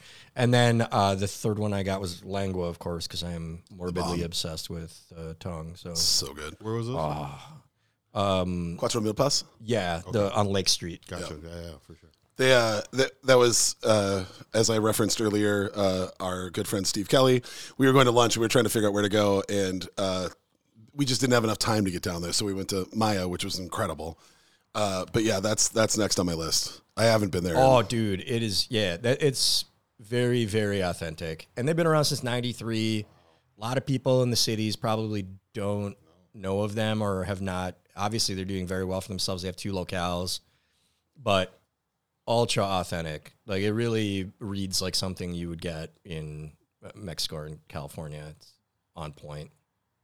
Oh, it's, it looked incredible. Yeah. So I'm jealous. Do you have a Do you have an answer to this? I do. Yeah. Uh, I was. This is gonna sound lame, but uh, potato sides. Okay. I, I like a really good French fry, a really good tater tot, really good mashed potatoes are all amazing. But I would say ninety percent of the time they suck. Ninety So percent right, of the time, dude. and I would never have thought of that. But when you say it out loud, it's so true. like when you get when you get tater tots and you're excited and they come out and they're like fried all the way through, so it's just like crunch and then grease. I hate that. French fries a lot of times are underdone, so they come out and they're like soggy. It's so hard bite to get a good fry. It really is, Isn't and, and the way that it's cooked, it is also very hard to consistently produce good fries. and you got to eh eat them right away. Yep, it mm-hmm. takes Like a lot of curds. yeah, exactly. You got to eat them right away. And mashed potatoes, I, I don't normally order, but every now and then it's like something if you're like a steakhouse comes out, or mm. every now and then like if you're at a diner, like an open mm. faced turkey sandwich with gravy, I'm like hell yeah, and then you get this like weird like grainy paste, and then it has some sort of just like gelatinous. Basically, it's gelatinous like chicken broth sitting on top of it, Yeah. and it's it looks Or the potatoes over whipped, so it's Yeah. like got the the it pulled out like the gluey characteristic. Yep. So all the starches are, are just Yeah, sticky, and then it looks like it's going to be good, and then you, literally you dig your fork in and it comes up and you're like, oh, this is going to suck, and it's just disappointing, you know. And you could hit it with a bunch of black pepper and you could try and kind of season it up, mm-hmm. and basically then you're just like hiding the mashed potatoes in. Yeah, it becomes like a part of this melange. Let me ask you this: Do you like potatoes so much that it doesn't bother you when you get bad potatoes, or do you not like potatoes so much that you can forgive bad potatoes? I will go so far as to say I can forgive poorly made mashed potatoes because I understand how hard it is to hold them at a restaurant where especially if it's like it's if it's not like a, a full working kitchen if it's like more of a diner kind of thing that's usually where I get them yeah, but not like the. I'm asking like not compassionately. I'm asking like, are you like, "Mm, I like mashed potatoes. It's okay. They suck. I I won't I won't push through if they're bad tater tots I just won't just- eat them yeah. Mm-hmm. I, I can't stand that French fries if they're underdone I also won't eat them if they're overdone I'm actually kind of okay with that Yeah. I don't dis I don't like it but I don't dislike it Okay. but you know, and if, if they're the ones that have like been clearly sitting in the silver mm-hmm. bowl mm-hmm. underneath the warmer mm-hmm. on the expo line, My favorite. like I'll have a few. You know, like it really no, it throws it back to it throws it back to being in the service industry where that's your only food. snack. Yeah, that's your meal today. Yep. Like there are Family meal. there are there are certain things from my time in the service industry that like I don't like hot because I only ate them lukewarm after an hour of sitting on the back line because I ordered food and then I got busy. You know, like Can't eat anything hot anymore. Like there's a this? there's an Irish pub in the Twin Cities that has uh, a thing called whiskey shots, and it's like it's popcorn chicken basically in like a whiskey glaze. And I've ordered them hot, and I can't eat them. Like fresh, I can't eat them. I have to let them sit and like finish an entire beer to where the sauce congeals, and then I could eat them because that's how we always had to eat them at work. Because you could maybe get one, and then you get triple sat, and then, then you come back to your food 45 minutes later, and there it is. And you gotta eat them standing Yeah, up. exactly. You, yeah, I can't sit down. Like I'll literally stand up at my table and just eat them. Like, sorry guys, this is how you have to eat them. but but yeah, the the potato side, I it's almost always a part of like something that I'm ordering, mm. and I'm almost always disappointed. Every now and then somebody nails it, and then I like I'll house all of them. Like I'll run my thumb on the bottom of the plate to get all the rest of the like that. That's what's interesting is like a really good mashed potato. You know, if, if you're getting potatoes Robuchon and these guys are pushing it through the tamis and it's fifty percent like really nice European butter. That's magic, and mm-hmm. you know a crazy amount of work went into that. But not every restaurant's doing that. The irony is that so Marnie, my wife, one of my nicknames for her is the Tater Gator because she fucking loves potatoes, loves potatoes. It, Marnie Tater Gator Ginther. the tater gator. Baby. love it. She will eat the worst potatoes just because they're potatoes. So she loves potatoes so much. She wants good potatoes, Sure. but if they're bad potatoes, she doesn't fucking care. She's eating it anyway. She'll boil a red potato in the microwave. You know, like that's that's one of my mom's favorite movies because my mom's obsessed with potatoes too. She'll throw a russet. My mom will throw a russet in the microwave, and that's her dinner. I'm like, what? like, what?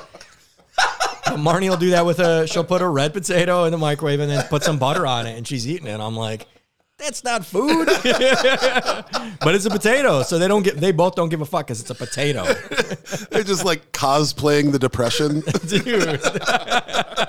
what are you doing? I'm LARPing 1933. hey, man, we we didn't have much when we grew up, and my mom was even poorer in Lebanon. So That's I bet fair. that was like. Hell yeah, I'll eat a potato. So actually, tip of the cap if you're like, I will literally just eat a potato that I microwaved. Good on you, I guess. I'm, in, I'm in that boat, man. Uh, potatoes and fries and tots. They all get eaten. They all get taken down, no matter what. I don't know if they're soggy, if they're overcooked. I really can't say no. and you know what? Uh, in my house, the air fryer is a game changer with the with the little girls who don't eat their fries. Yeah. throw them in the air fryer. Boom.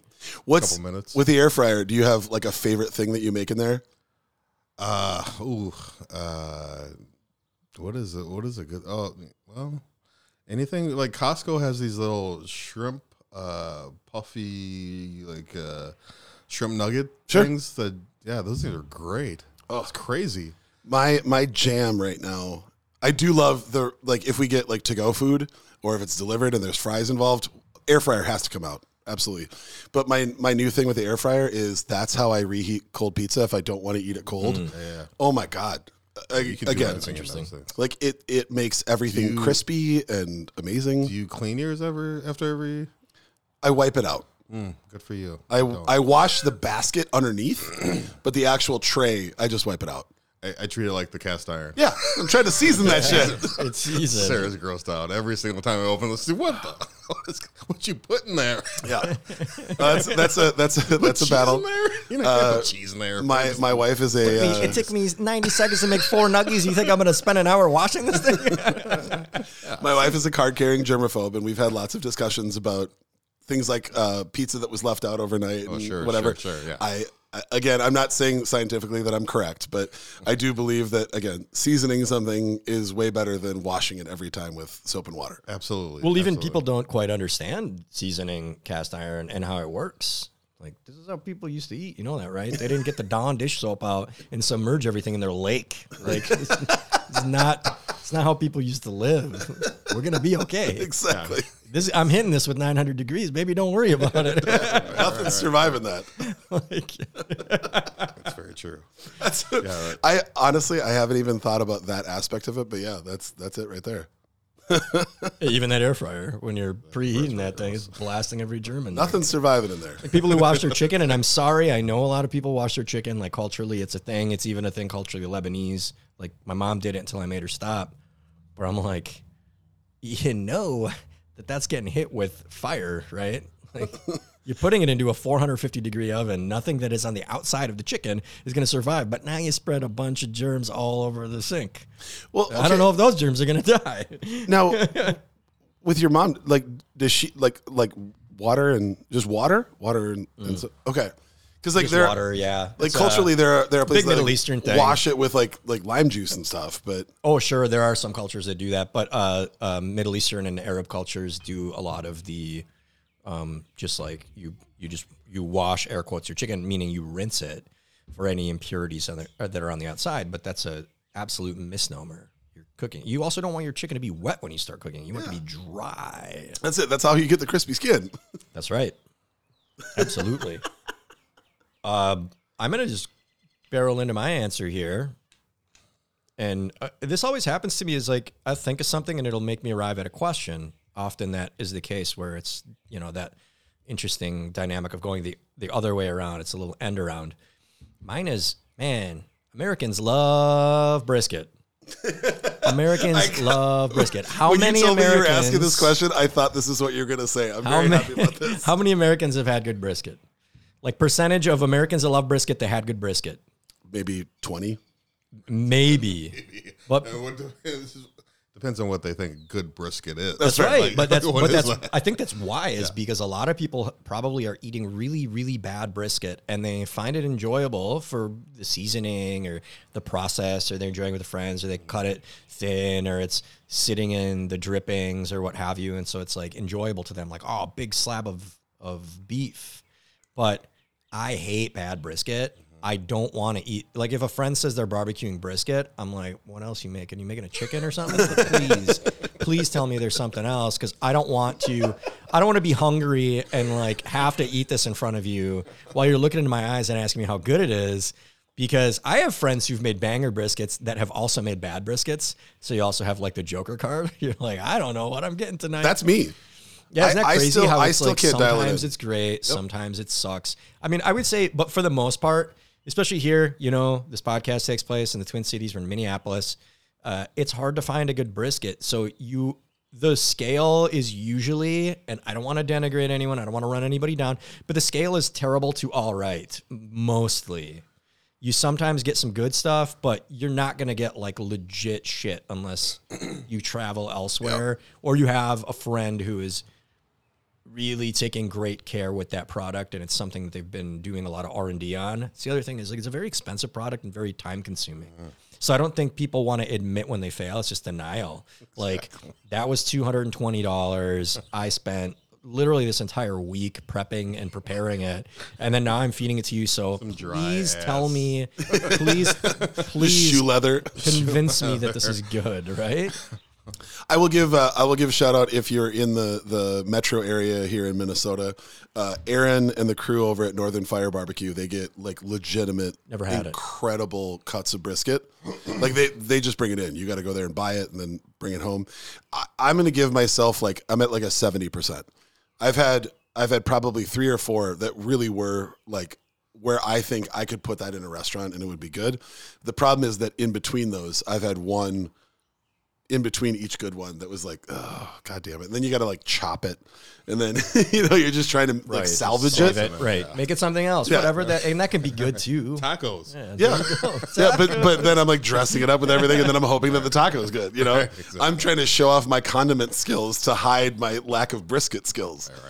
But yeah, I, I I agree with you on that. That's I, I feel kind of the same way about ribs too. Where like we've just accepted that like a mm-hmm. C minus mm-hmm. is good enough. So we mm, can eat it. Because it's ribs. We can get some good ribs though. But that will be that will be where I say versus the potatoes where I'm like, ugh, I just won't eat them. Even bad ribs, I'll still eat ribs. Even bad brisket, I'll still eat it. Mm. But And we've like, already covered on the pod that my food that I get sick of real fast is barbecue. yeah, Because I like barbecue, but I don't want to just eat meat. Yeah. As much as I love meat, because I love meat. Right. Um, oh man, what was the fucking analogy I made? Oh, yeah. Okay, this is kind of gross, but I'm gonna do it anyways. Uh, I recently told somebody that um, a food, and I think I was talking about oh wagyu. I told a friend that um, eating wagyu, like when you're done, the feeling is uh, commensurate with post nut clarity. You, you instantly feel so bad about yourself. it's one of my favorite analogies. I know it's weird. Sorry. No, fuck that. but- Hats off to you. Dude, That's wagyu legit. is so good, but you just need a little bit because sometimes I eat too much, and immediately afterwards I'm like, "What have I done?"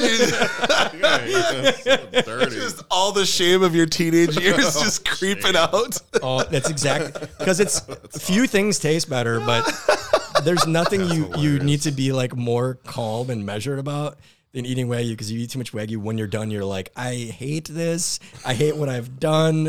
I don't care. I don't like myself." How did I think this was a good idea? Oh God. Why did somebody stop me? Oh, that's so God. That hits so fucking close to home. That is legit. oh man, eating wagyu. That, that that's a, that's got to be a T-shirt at some point. Uh, Lovejoy, I want to ask you a weird question. There's a few ice cubes left in this, and I kind of just want a whiskey in the rocks. Can I drink out of your ice vessel, or this is not- yours? that's mine. Sorry. I don't Charles. give a Is fuck. that all right? All right. Absolutely. I just I did my um my bloody straight the the whiskey and then the basil bloody Lovejoy, can you pass me that whiskey? I need to circle around and once again lay it on thick. Dude, that is so fucking good. It really is. And I'm obsessed with savory cocktails. A bloody's a bloody. That's different. That's like it's still you can still call that a bloody mary, but it's so different from what we had prior to that with the jerk and the vodka and mostly what I'm accustomed to with like that tomato quality, mm-hmm. the the acid and then the like a really nice vodka obviously with all those the intricacies of that jerk flavor but doing that fucking whiskey with the flavors of the basil and that sweetness in there and like all that f- the pho spices. Holy fuck dude. And i can get that on a shelf. Yep. like i'm imploring you to try this. If you're like me and you like savory cocktails i have friends who like former guests of the program eric eastman i'm texting him when we get off of here and I would be like yo have you had the fucking basil bloody mix from lovejoy with whiskey, which I'm gonna guess he hasn't. Maybe he has, but if he hasn't, I'm gonna be like, do it, just do it. I'm telling you, I, th- this this is going on my shelf instantly. I Yep. appreciate that. It, That's it really, like, honestly, it really is. Uh, th- I, it's very rare given the amount that we try to enjoy and, and consume and how deep we are in, in the industry and what we love. It's rare when something kind of hits me where like, I can't even compare that to anything. Oh, that's And that really is like, I just found like a cheat code that unlocked a level that I didn't know was there. and now I'm, I'm just going to beat it to death. And we can make this at home so much. anytime. yep, anytime. absolutely. That's Anytime. that's a Super trip simple. because I if I had something like this in like Madison, Wisconsin or Seattle or something, I'd be like, how could I do this at home? Because I love this and I can't have it all the time. I can do this at home. And anyone listening, you can go to the website and you can order this. Absolutely. Thank you so much. I really appreciate that. Um, it's uh, yeah. What are you gonna do? Keep making it, hopefully. Uh, like I said, like uh, the pho is uh, my favorite probably food of all time, and uh, yeah, I just try, just try to honor it. That's all. You know. Oh yeah. With when you get a pho, is there like is there a, like a protein that you really love, or is there? Do you have like a perfect bowl, or is it just like go and Yeah, let's just go. Like I, I'm not, uh, I'm not picky about uh, any of that stuff. Uh, seafood, tripe, whatever, whatever you got. Like I'll take it. Like you know, uh, I, I, I even do a veggie pho. It's awesome. sure. um, just those those the combination of that uh, savory and like the you know the, the, the slight sweetness and um, with my blood pressure these days I can't eat that much of it 'Cause the salt man killer. so, I, so I try to stay away a little bit, It's but so dope getting old. yeah, right. It's the favorite part. Uh, but yeah. The worst part though is that like the, entire swelling time. that you feel the swelling when you're eating, like I gotta stop. That's Shit, like, I'm that's puffy. What, when you're talking about like you can't stop, like that. That's that's uh, I just can't stop eating it. Like it just just goes down. So yeah, Oh man, I love it, love it, love it. puffy. All right, should we? Uh, should we? As we're aging into Mr. the last Lovegood, did question. you did you answer this question? The food that people Oh yeah. that- Well, I start with tacos, but yeah, I tacos was what he Yeah, said, but think yeah, I mean, is there anything else that popped into No, your brain since that's that? Fuck tacos. okay, I feel you. Right, like a bad, Appreciate yeah, like people eat a lot of bad tacos. I don't want to. I don't want to hate, but I do want to hate. Like I have so many friends that otherwise love great food but eat Taco Bell, and I just it's Uh, I don't see, get that's it. the thing. Yeah, Taco Bell is not good, I, but yeah. I, it's I will a eat it separate every once in a while. But Right. I guess if you can separate it and you can say this is its own thing. But I have friends who are like, oh man, I smashed at Taco Bell last night. like, who gives a fuck? you know what? I, I I would smash more at Taco Bell, but the drive-throughs are insane, man. Yep. Those- I'm not going in. First of all, And it's not cheap. yeah, it's not cheap. The drive-throughs are crazy. They never get it right. At least the one by my house. it's a surprise. I won't say where. I won't. I won't. I won't put them on blast like that. But The world's greatest Taco Bell doesn't exist anymore, but there was there was a Taco Bell in the gas station by my house when I was in uh, high school. Okay. and it was staffed by a bunch of 18 year old stoners who I ended up being friends with later on in life. And every single like soft taco was like a half a pound. Yeah. The the how chili cheese the chili cheese burritos were like the bubble. size of like a Nerf football because they just didn't give a shit. They were just getting high and having a good time. And if you tipped, you just get extra shit in there. Like that place was incredible. And then years later, I ended up working at a bar with two of the guys that worked there, and we figured that out. They were like, "Dude, you used to bike up before you had your license," and I was like, "Hell yeah!" and I remember I would be biking home, and my bag, and I get like four, three or four items, right? And I'd be biking home, and I'd look at the bag, and the plastic was like starting to stretch because they put so, so much shit in there. like It's sagging because it's hot. like weird that they went out of business in like two Melting the years. Yeah. But it was there was a, a, a glory year run to the Taco Bell at the BP gas station in Maple Grove, Minnesota, man. Bob and Andy, I love you guys. Wow, that's incredible. that's awesome. Yeah, I'm not, I mean, if someone enjoys something that simple that much, then all the more power to them. I I'm like, what? Nah, man. No, thank you. Miss me with that. I'm good. All right, final question. So, since you're obviously killing it in the bloody game and you're bringing new levels of beverage enjoyment to people going out, I'm assuming brunch is probably like the number one spot for on premise when you're at restaurants that you're selling, right? Could you describe your favorite brunch meal? Like it doesn't not not from a certain restaurant. Like if you could yeah, pick no, no, I got it. different items from everything. First of all, eggs Benedict. You gotta, uh, cause you can make it at home, sure, but are you gonna? Mm, not not so often. So it's got to be a dope eggs Benedict. Um, that hollandaise, man. Back, uh, uh, I started out as a as a uh, sh- as a cook at, back in the day at uh, Pracna on Main, in '93. No shit. I did not know that. yeah, yeah. Fuck. Yeah. And uh, making hollandaise was uh, such a chore. I never got it right. It'd break. It'd be terrible. So It is- I really appreciate a good hollandaise. Like I, I really love is a no great easy thing to hollandaise. make. Yeah. Right. Right. Um, and uh, biscuits and gravy, man. Like uh, I just had. Uh, I was just at Krewe, which is in St. Joseph. Um, You're the second person this week to tell me about that Yeah, place. Siege yeah, was you gotta there. Get up there. Yeah. Siege. Uh huh. You gotta get up there. Uh, the biscuits and gravy over there is fantastic. Oh, yeah. Absolutely fantastic. I had to get it to go because I had to, uh, to. I was doing an event there and I had to go, but I got it with uh, scrambled eggs, which is not normally something I would do, but it was fantastic. Like a, a great biscuit. Uh, the, the the gravy was just had just the right amount of pepper, the right amount of spice. It's fantastic. So those are the two things. I can skip the bacon. I can skip all that other stuff. But if you got a good eggs Benny, I'm there. And just like traditional, like like a slice of ham I'll in there. take whatever. Okay.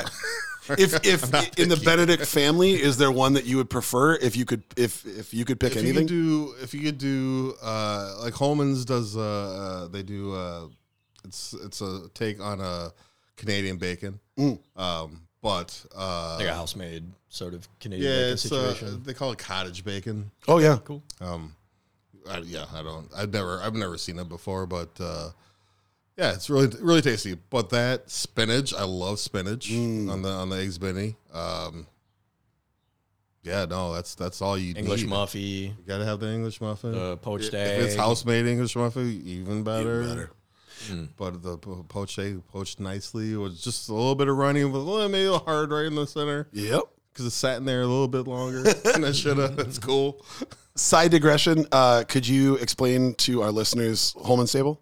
Uh, Holman's Table uh, down at uh, St. Paul Airport. Uh, it's in the uh, it's the original terminal for for St. for Minneapolis St. Paul. It's the original terminal that we had for the the original airport. which is one of the most beautiful buildings I've ever seen in my an life. awesome building. Yeah. Awesome building. The architect was a uh, uh, black uh, African American ar- architect who designed it. He did a bunch of a few a few buildings around town. I think is the witches not the witches tower, but one of the one of the water towers he also did. But it's a gorgeous building, Art Deco style. Uh, you can see hangars, planes fly in. Like it's a gorgeous place. And you don't have to have a ticket. You could, li- like literally, you could just drive right up there. There's a parking so lot. This is the terminal's not working, a non-working terminal. Well, it is actually. If you fly privately, internationally, Oh, really? You come in there. Just so you know. Yeah. I mean, I, didn't know figure- that. I assume that you know. Yeah, it's, it's dope. Like looking out the window and seeing like the the the PJs fly in. You're like, oh shit! Like who's Hmm. Yeah, coming yeah. into town? Yeah. But it like pulling up. You, I felt the first time that I went there. I felt like, am I going? Is it okay that I'm driving down this road? Right, Because it yeah. is an old airport it's road. old- yeah, it's you know, and then you pull yeah. in and it's this gorgeous building. Yeah. And then you walk in and everything inside matches that beauty. And then you walk around the corner and the smells coming from the restaurant are just incredible. And I feel like I'm saying this because I didn't know until you posted about it on social media. I did not know that that was like a thing.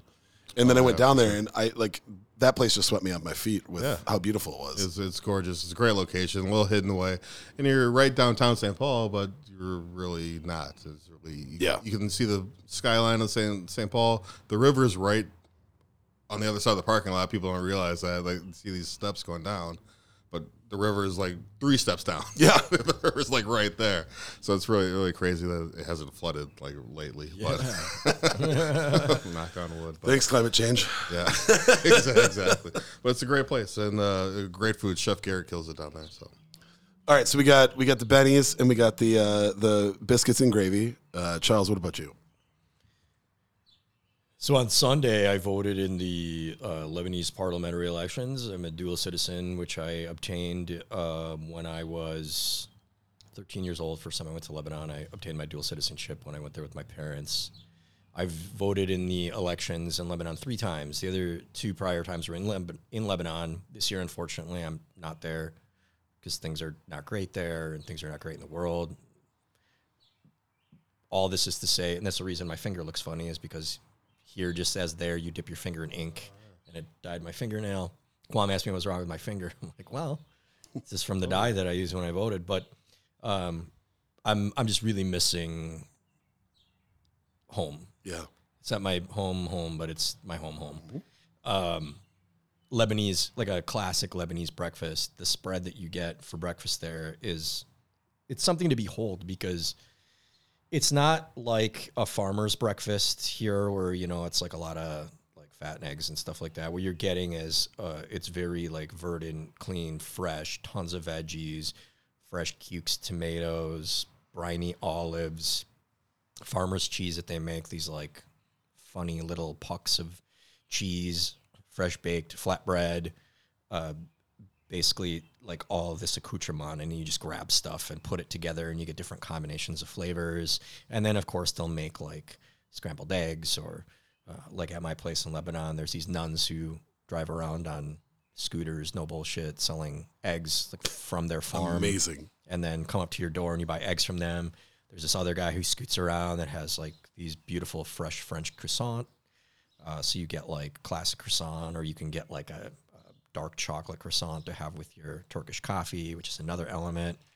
Uh, and then obviously knafe, which is my favorite sweet breakfast food. It's we've talked about it on the pod before. It's like the it's like cream of wheat or phyllo that has like a this really stringy cheese in the middle and then a syrup drizzled all over it. Just like all those elements together out on the fucking balcony overlooking the Mediterranean. The sun's shining down on the table. It's just covered in like fresh vegetables that taste better than anything you can get anywhere else. And then that cheese and like a croissant, your Turkish coffee and the larakwe, and then uh, you know some fresh hot knefe, light up a Cuban cigar, which I can get there as well. Just like all of that stuff. I mean, I'd eat that literally right now. I would have this fucking Bloody Mary with that kind of a meal. but that would that really is, you know, we always say you can answer a different question, each of these questions in a different way on any given day, and uh, right now and probably many days that would be my answer, like having that. And I sometimes get that at my mom's. I don't get the knafe. She makes it once in a while, but it's like very, it's a lot of work and it's hard to do in like a standard kitchen. But uh, ordinarily, it's pretty easy for me to whip by my mom's, visit her and my brother, and she'll make the spread with the cucumbers, the the olives and tomatoes, and s- some scrambled eggs and some olives, and then just have all those elements that you're eating together, fresh herbs. Absolutely love it, and you don't feel that bad about yourself. Yeah. Unless you have the knafe, then it might make you feel a little bad. but if you do the rest of it, it's just like a really clean, like good start to your day. Fuck yeah, Painted man. the picture. That's awesome. Now I want that. Exactly. Uh, I tried to kind of Frankenstein it when I was thinking about it, and I, uh, Yeah, like everything you love, but at the same time. but time. at the same time, yeah. right? Um, years ago, my wife and I were fortunate enough to go to a wedding in Bogota, Colombia, and I could not stop getting fresh pressed fruit juices and uh, fresh fruit like cones, where they'd throw a little chili powder, a little sea salt on top, and you just just crush it with a fork. That has to be a part of it, but it, sadly, like it can't be here. Like our fruit just does not have the flavor, the brightness, the sharpness that it does in an equatorial climate. And by the time the, the fruit gets here, it's just not the same. I've tried and I will still, I'll take, again, I'll take a C minus with that. I'll take the best that we can get around here and I'll make it. And it's like, eh, I guess this is close enough. But if I could, if I could ship that in, I would do that and then a couple uh, eggs over easy with some really good crisp toast because you got to break the yolks open and then just use the bread as the spoon. And then uh, I actually just referenced Maya, a Mexican restaurant in Northeast Minneapolis, uh, on the last question. But Maya does a Sunday brunch where they have all the American staples and then they have uh, all of their staples. Is that brunch still like overwhelmingly huge? Yes, it's it's my three walls of the They four don't walls. No, they do not That's fuck around. serious. Like, and you can get I'm like, glad to hear they still go get down. Like Oh yeah, that. man. You can get like tamales. You can get all that. But uh, I did a, a sweet waffle with um, some of their uh, tinga de pollo. So you have this like sweet, crunchy waffle, and then you have this like like acidic, spicy, sharp, tomatoey, shredded stewed chicken. And that combo together, oh my god! I'm I'm a big like sweet and salty guy. I love the mm-hmm. the combination, and that together was like life changing. Was there like syrup or something? How? What's the waffle situation? It was There- the, yeah, it there's- the waffle itself though. Yep. They, so they do the waffle, and then you have there's powdered sugar, there's maple syrup, there's a bunch of preserves. So what did you do? Just the waffle with the so there's like a little bit of sweetness that's inherent to the waffle itself. There's sugar in the batter, the and that's the sweetness. Okay, I could. Yeah, that makes that. that Like a a, it was sense. like kind of like a like a concha bun, Mm-hmm. you know, where there's like there's like a little bit of sugar involved in there, but Ah. that's it. And then you have you have this like rich, savory, spicy Mm. stewed chicken. In that combo together, and then you dip that in the yolk and run that through. Like, get the fuck out of here! And then if I could have had, Was there like, Maya sauce on it? Uh, I did have that on the side, one hundred Gotta have that lava. Because dude, that that orange lava is the best. So good. It's so fucking good. But if I could have all of that, and then I could still have like really good equatorial citrus fruit alongside of that with a little chili powder and a little sea salt, again going for sweet, acidic, and also like spicy and savory. Using the waffle with the tinga de pollo on it as the toast point, Mm-hmm. some runny eggs, and you got some fresh fruit Mm-hmm. with some chili powder on it, like a Tajín or like some whatever combination that you. Mm-hmm. I think in- honestly, like Tajín is where my head went, but I really Yeah. think it was literally just chili powder. Okay, and yeah, then that's what I'm saying. Is Yeah. maybe it's their version of whatever that would be Yeah. because they don't have to crack open a little plastic bottle of Mm-hmm. Tajín. And then I would love like just a like a pour over strong pitch black coffee to mm. just cut through all of that. cut through all of that noise and then just get me back to mm. zero and then we start all over again. You know, it's like a like a roller coaster. You know, the whole time uh-huh. you're just going up the hill and then it's, you swallow that bite and then you hit the coffee and we go right back down and then we go back up again. Like that's that's mm-hmm. it to me. Well, Lovejoy, what are your beverages other than the obvious, which is a Lovejoy Bloody Mary? Right, right. What are your breakfast or brunch beverages that you enjoy? Well, you, gotta you gotta have the good cup of coffee, right? You gotta have the Mm-hmm. coffee. Um, I learned years ago that black coffee and uh, a grapefruit juice Ooh. good diuretic. Like it gets you gets your moving, gets your your system moving in the morning. So that's uh, that's there. Um, honestly, like uh, uh, I we we make a well, I make a uh, um, a mimosa based kind of drink, um, which i love Orange Julius. Yeah. like, I don't know. Hell yeah. If you guys have had Orange Julius in the mall. Um, but uh, that's the whole the whole point. So you get a little banana. You get uh, we make it with different uh, with different uh, um, ingredients because we don't have banana milk. I tried it at the Gnome. I tried to do banana milk and orange juice. The banana milk was tough to get, but uh, yeah, like the the Orange Julius uh, style of uh, alcoholic drink in the morning is my my go to. Ooh. So you got the orange, you got the banana, a little orgeat maybe, um, you know, with the citrus uh, infused vodka. Um, yeah, that's my that's my thing. Yeah. That sounds awesome. Maybe top it with a little prosecco, but you don't have Yeah. to. But yeah, Feeling bougie. We'll put the pinkies out. put them up. We ain't scared. Put them up. let me uh, let me real quick for the listeners of the program put my Swami cat cap on because I'm I like to predict things that are going to become a big deal. Do you guys know what a Garibaldi is? I do not. no. when I was at Dante in uh, New York City with Splinter on my trip in um, December, they make they take like um, a whole orange peeled but still has the pith on it, and they put it in their juicer and they just blast that motherfucker, and it's frothy like it has head on it. Literally, a Garibaldi is Campari, bottom of a fucking highball, poured like three fingers high, and then you pour over that thick orange Julius style frothy orange, and then it's red, orange, golden, all the way up to the top. I would fuck that up. It's called a Garibaldi, and I didn't know what it was called at the time. That they they just call it like a Campari Orange or something like that, and that's that's been a top fifty bar in the U.S. forever. Mm-hmm. It was like it was number one in 2017, I believe, and it was so everything was simple, which is funny because you think they're gonna do something fussy, mm-hmm. but they have drinks like that, and we had those and looked at each other like, dude, I could crush like eight of these right now.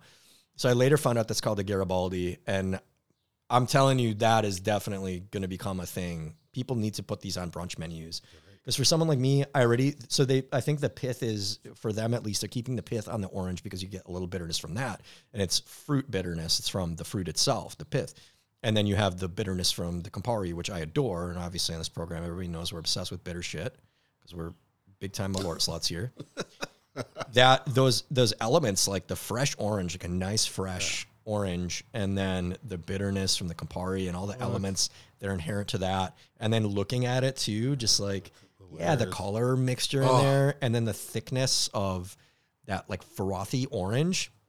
There's a and there's also a variation on that Lovejoy that you might enjoy, which is essentially making you're marrying the Garibaldi with uh, mimosa because then you can just like top it with Some shim- yep, sparkling s- wine. sparkling, yeah. So then you have like another layer on top. You I almost want to do like a, like a dry Spanish cava on top of that to keep it like Yes. not too sweet. for keep sure, it like yeah, almost a little bit astringent. Yep, absolutely. So you have you, can, you know just get that little bit of the just topping it instead of mixing it and then having that whole element. And I'm like, dude, I'm gonna Vitamix some oranges with some Campari.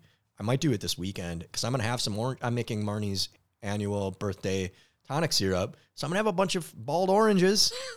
So fuck it. I'm gonna throw them in my Vitamix and Yes. blast those motherfuckers as hard as I can to see if I can get the same froth characteristic that they get from that commercial juicer that they Yeah. use, and then just dump that shit over some Campari, and then I'll, I'll probably you know my fifth or sixth one, maybe my ninth or tenth one, I'll pour over a little little sparkle, and then see what happens to me. I'll tell you what right now, Charles. If you invite me over, I was gifted a bottle of sparkling last night. You tell me when. I will bring the sparkles if you if you bring the froth. You're the you're the third person I've brought this up to, and the third person who said like, "Let me come drink some of those."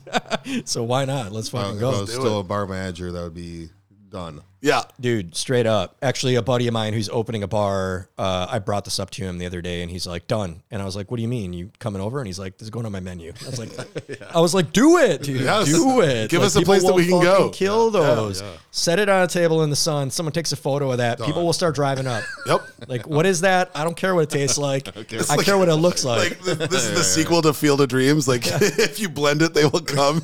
You just put it on, put it on Facebook, and all of a sudden, like all the Instagram influencers just Yo. start coming through. and you can get that with Like two wandering, ingredients. Like, I was get the- brought here. I was sent here. I don't know. Yeah. I don't know why, how I even got here. Yeah, I, I guess I got a Tesla because this thing just drove itself right to your doorstep. but dude, it's two ingredients. Yeah. You don't even got to do like a fancy peel. You're literally leaving the pith on, just ripping off, just rip the peel off. and then just throw that fucker in the blender. Oh, pour the Campari, pour it over. Boom, you're done. Set it on the table. Looks like you were working on that drink for 40 minutes. Nah, man, I did. That's 11 seconds. Come on, that's all. Oh, that's Sixteen dollars, incredible. please. Yeah, exactly. Give me all your monies. Exactly. Exactly. All right. Well, we should probably bring this one back into the station. Um, Charles Lovejoy, you have so many incredible products. Can you please remind everybody uh, where to get them, and then also where to follow you on the social medias? Uh, so we are uh, based out of the Twin Cities. So um, go to the website, uh, check your uh, check the where to find us tab. There, we're in so many great establishments. Uh, all the purpose driven restaurants carry us. Uh, Holman's Table, big supporters. Brunson's. Uh, my man Tommy is. uh, Oh, shout out to Tommy, the future guest of the podcast. gotta Tommy, he's going to be on here. We're going to figure it out. He is something. He is. Uh, he's a force of nature. Him and his wife are just incredible. Yeah. Um, but go to uh, lovejoysbrand.com and uh, hit the where to find us tab, and uh, you'll find us. And otherwise, just order from there. Perfect. Get it to you. Uh, Lovejoy's brand on Insta too. Oh yeah, uh, Insta Lovejoys brand, uh, Facebook same. Um, yeah, Twitter I think it's the same. I'm not, I'm not a Twitter guy. But Just look up, just type Lovejoy, and Just- I bet that shit'll right, pop right, right Yeah, up. it, will, it will pop up eventually. like one of the greatest organically named brands. yes, it wasn't hard. it wasn't hard. Well, uh, Charles, I can't thank you enough for being here. Oh, this has been awesome. You know, so uh, much. it's been a pleasure to have been a, a friend of yours for as long as I have, but to actually get to watch your business bloom in into what it is right now and where it's going is absolutely incredible. Oh, thank you so much. honestly, I, I couldn't wish it on a better human too. Here. So, uh, love to you all the way around. Uh, other Delightful stuff. I'd drink this even if you were terrible. Yeah. Well, I appreciate that. legitimate. That's a great way it to might put it. just come out. You never Yep. know. Uh, and and again, I want to give another shout out to to Du Nord Spirits as well. Uh, we consume their vodka and their whiskey on here. Um, they recently got the uh, got the contract with Delta Delta Yeah, Airlines. on Delta. Right. So if you're flying Delta anywhere uh, within the U.S. or internationally, uh, get some of their spirits, man. It, it's absolutely incredible, and that's that's the kind of company that you want to cheer for. They've for. been doing it for a while too. Yep. It's pretty cool. they come and they just got into the uh, Atlanta market also. So No shit. Amazing. Well, again, as I've been sipping on this whiskey, that's incredible. The Out of a vodka is measuring great. cup. Out, out of the Point that out. you can't see it, but you can feel it.